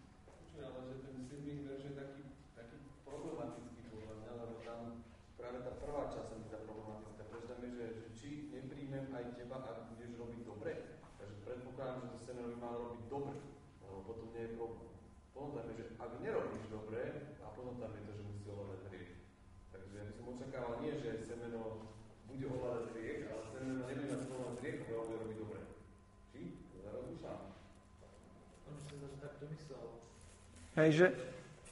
To semeno bude mať pod kontrolou že nebude, nedovolí, aby. Hej, robiť dobre znamená... Ja tam čítam, že ak nerobíš dobre, tak na teba hriech číha a vtedy ho musíš ovládať. Ale ak robíš dobre, tak je po probléme, nemusíš riešiť dobre. Čo de facto znamená, že si ho ovládol? Dobre, lebo nemá na teba Eh, si nič nepovedal. Hej. Keď, keď si pamätáte, čo sme čítali uh, v knihe Exodus o siedmom dni, a tam sa to, tam sa to furt opakovalo. Keď, keď veci sa takto opakujú, a teraz sa to opakuje tiež, hej, uh, je dôležité nesledovať iba ako keby logiku, čo my máme ako lineárnu logiku, ale vidieť toto v súvislosti s tým a toto s tým. A vidieť to ako celok a nie, a, a nie analýzovať príliš. E, ako je to naozaj tak, že, že pri analýze niekedy sa to rozpadáva. A, ale nie, že, nie, že, nie, nie, že oni sú nelogickí, oni len vytvárajú logický argument iným spôsobom. A to sú tie paralely. A toto je to, čo máme tu. A to vidíme naozaj, toto je všade. Všade, všade. V, v knihe Genesis máme tie hlavné príbehy. Je uh, ako prvá kapitola, potom je 2 až 4, potom 5 alebo 6 až 9 to je Noach a potopa. Potom Abraham, príbeh o Abrahamovi, potom o Jakobovi, potom o Jezofovi. A príbeh, tie hlavní príbehy o Noáchovi, Abrahamovi a Jakobovi, celé tie príbehy od 6 po 9, od 11 po 24 si myslím, od 26 po, um, teraz myslím, že to je tak, po 35 Hej, 26 až 35, to je veľa kapitol. A to celé, celý, to, a to je viac príbehov, oni sú organizované práve v takej štruktúre, kde je A, B, C, D, E, F, E, D, C, B, A. A všetky tieto tri dlhé príbehy sú takto, hej, že tam je naozaj štruktúra, ktorá ovláda všetko, ako to máme čítať. Alebo keď, keď Boh hovorí v 9. kapitole, že uh, kto prelieva krv človeka, musí zomrieť. Aj toto, vieš, to je jeden verš, je tiež taká paralelná štruktúra. Tak, e, a toto je tiež takýto prípad, keď je paralelná štruktúra, to treba čítať uh, takýmto spôsobom. Čiže naozaj, robiť dobre a ovládať hriech, to je to isté. A teraz, semeno aby sme sa mohli vrátiť do Božej prítomnosti, musí ovládať hriech a musí prežiť. A keď rozmýšľame iba nad knihou Genesis, nech sa páči, jasne. Chceš možno použiť, že musí vládnuť hriechu, lebo to je to slovíčko, ktoré často tam sa používa. Že ovládať hriech, alebo vládnuť mu rule alebo control it. Tak sa možno, že len tak, že či to je to, čo akože chceš povedať. Neviem, neviem, op- opánovať, uh, vládnuť, ovládať, musí ovládať, musí, uh, musí to mať pod kontrolou. Hej.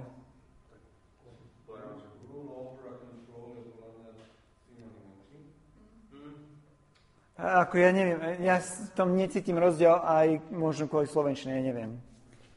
Takže, ale ide o to, že ja by som povedal, inými slovami, musí byť spravodlivý. Lebo spravodlivosť je potom niečo, je téma, ktorá začína tu v tejto kapitole a sa objaví v celé knihe. Napríklad, myslíme na potopu. A všetci ľudia iba na zlé myslia v každom čase. Okrem jedného, ktorý bol Noácha, ktorý bol spravodlivý uh, svojej generácii. Tam je slovo spravodlivý. Abraham uveril v Boha a bolo mu spočítané ako spravodlivosť. A Boh sa zjavil Izákovi a povedal mu, že máš so mnou chodiť, ako so mnou chodil tvoj otec Abraham, ktorý dodržiaval zákon. A tam je až, um, nie je tam slovo spravodlivosť, ale, ale dodržiavať zákon a byť spravodlivý je to isté. A potom, uh, no, to stačí. Hej, že spravodlivosť sa objavuje a hlavne v 38. kapitole, a to je, to je taký záhadný príbeh, ktorý je kľúčový pre príbeh o Jozefovi, ale to by sme museli až niekedy v budúcnosti. Uh, keby, sme, keby sme preberali celú knihu Genesis. Ale teraz mi, nám ide o to, že, že kniha Genesis tiež má svoj príbeh a v tomto príbehu uh, je veľká otázka, napätie je, či semeno bude spravodlivé a či prežije. A tieto dve veci, spravodlivosť semena a prežitie semena, sú hlavne otázky pre celú knihu. A som spomenul potopa, hej, že, že sú nespravodliví a kvôli tomu ich Boh ide zničiť. Ale Noach je spravodlivý a on zachranuje e, ľudstvo podstate, hej? On zachranuje líniu človeka. Nespravodlivosť semena ohrozuje prežitie semena v 4. kapitole. A v potope nespravodlivosť semena ohrozuje prežitie semena. Ale spravodlivosť semena zachráni ľudstvo. To vidíme potom aj u Abrahama, aj u a, Jakoba v kontexte príbehu, aj u Jozefa tak um, semeno ženy, toto. A nemáme čas niečo iné viacej rozvíjať, tak ja si myslím, že máme 10 minút, ak máte otázky alebo chcete o tom rozprávať ďalej. To, v 4. kapitole?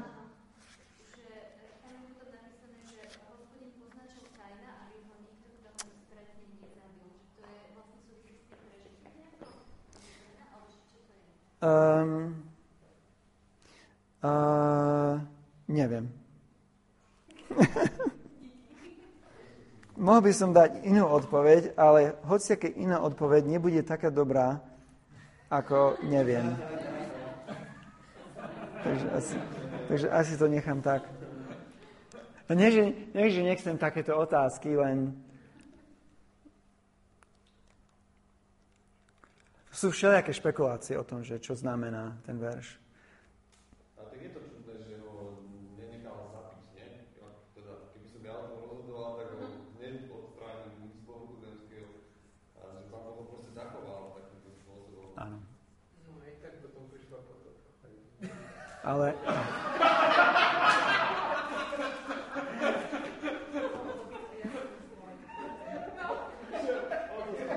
Vystížna. Vystížna poznámka, by som povedal.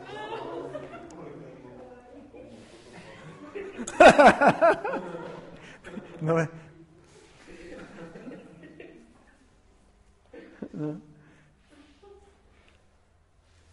Toto, uh,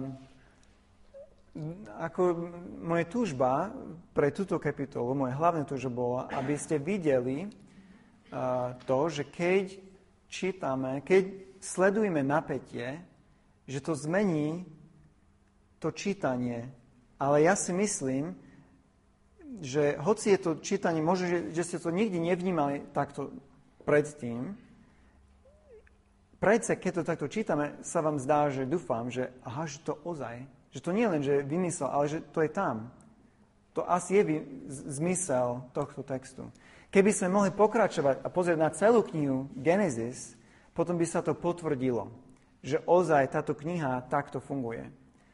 A, ale aspoň tak, že čo sme teraz čítali, že aha, že toto má aspoň potenciál. Hej, že, že možno, že to, nemôžeme zatiaľ, že, aha, že to presne sedí, to nemôžeme zatiaľ povedať, ale že, aha, že to má potenciál, keď rozmýšľam o knihe Genesis. Máte taký pocit? Dobre. Dobre. Tak. Dobre. Ďakujeme ti. Veľmi rád. A môžeme sa pomodliť asi. Ďakujem, Pane Bože, za to, čo sme mohli počuť a prosíme o to aj, keď budeme čítať Bibliu sami, aby sme si mohli možno aj spomenúť na tie niektoré dôrazy, ktoré táto dnes rozprával a aby to mohlo obohatiť aj naše také každodenné navštevovanie Tvojho slova. A prosím aj o bezpečnú cestu pre Tana mm-hmm. domov. Amen. Amen. Ďakujeme.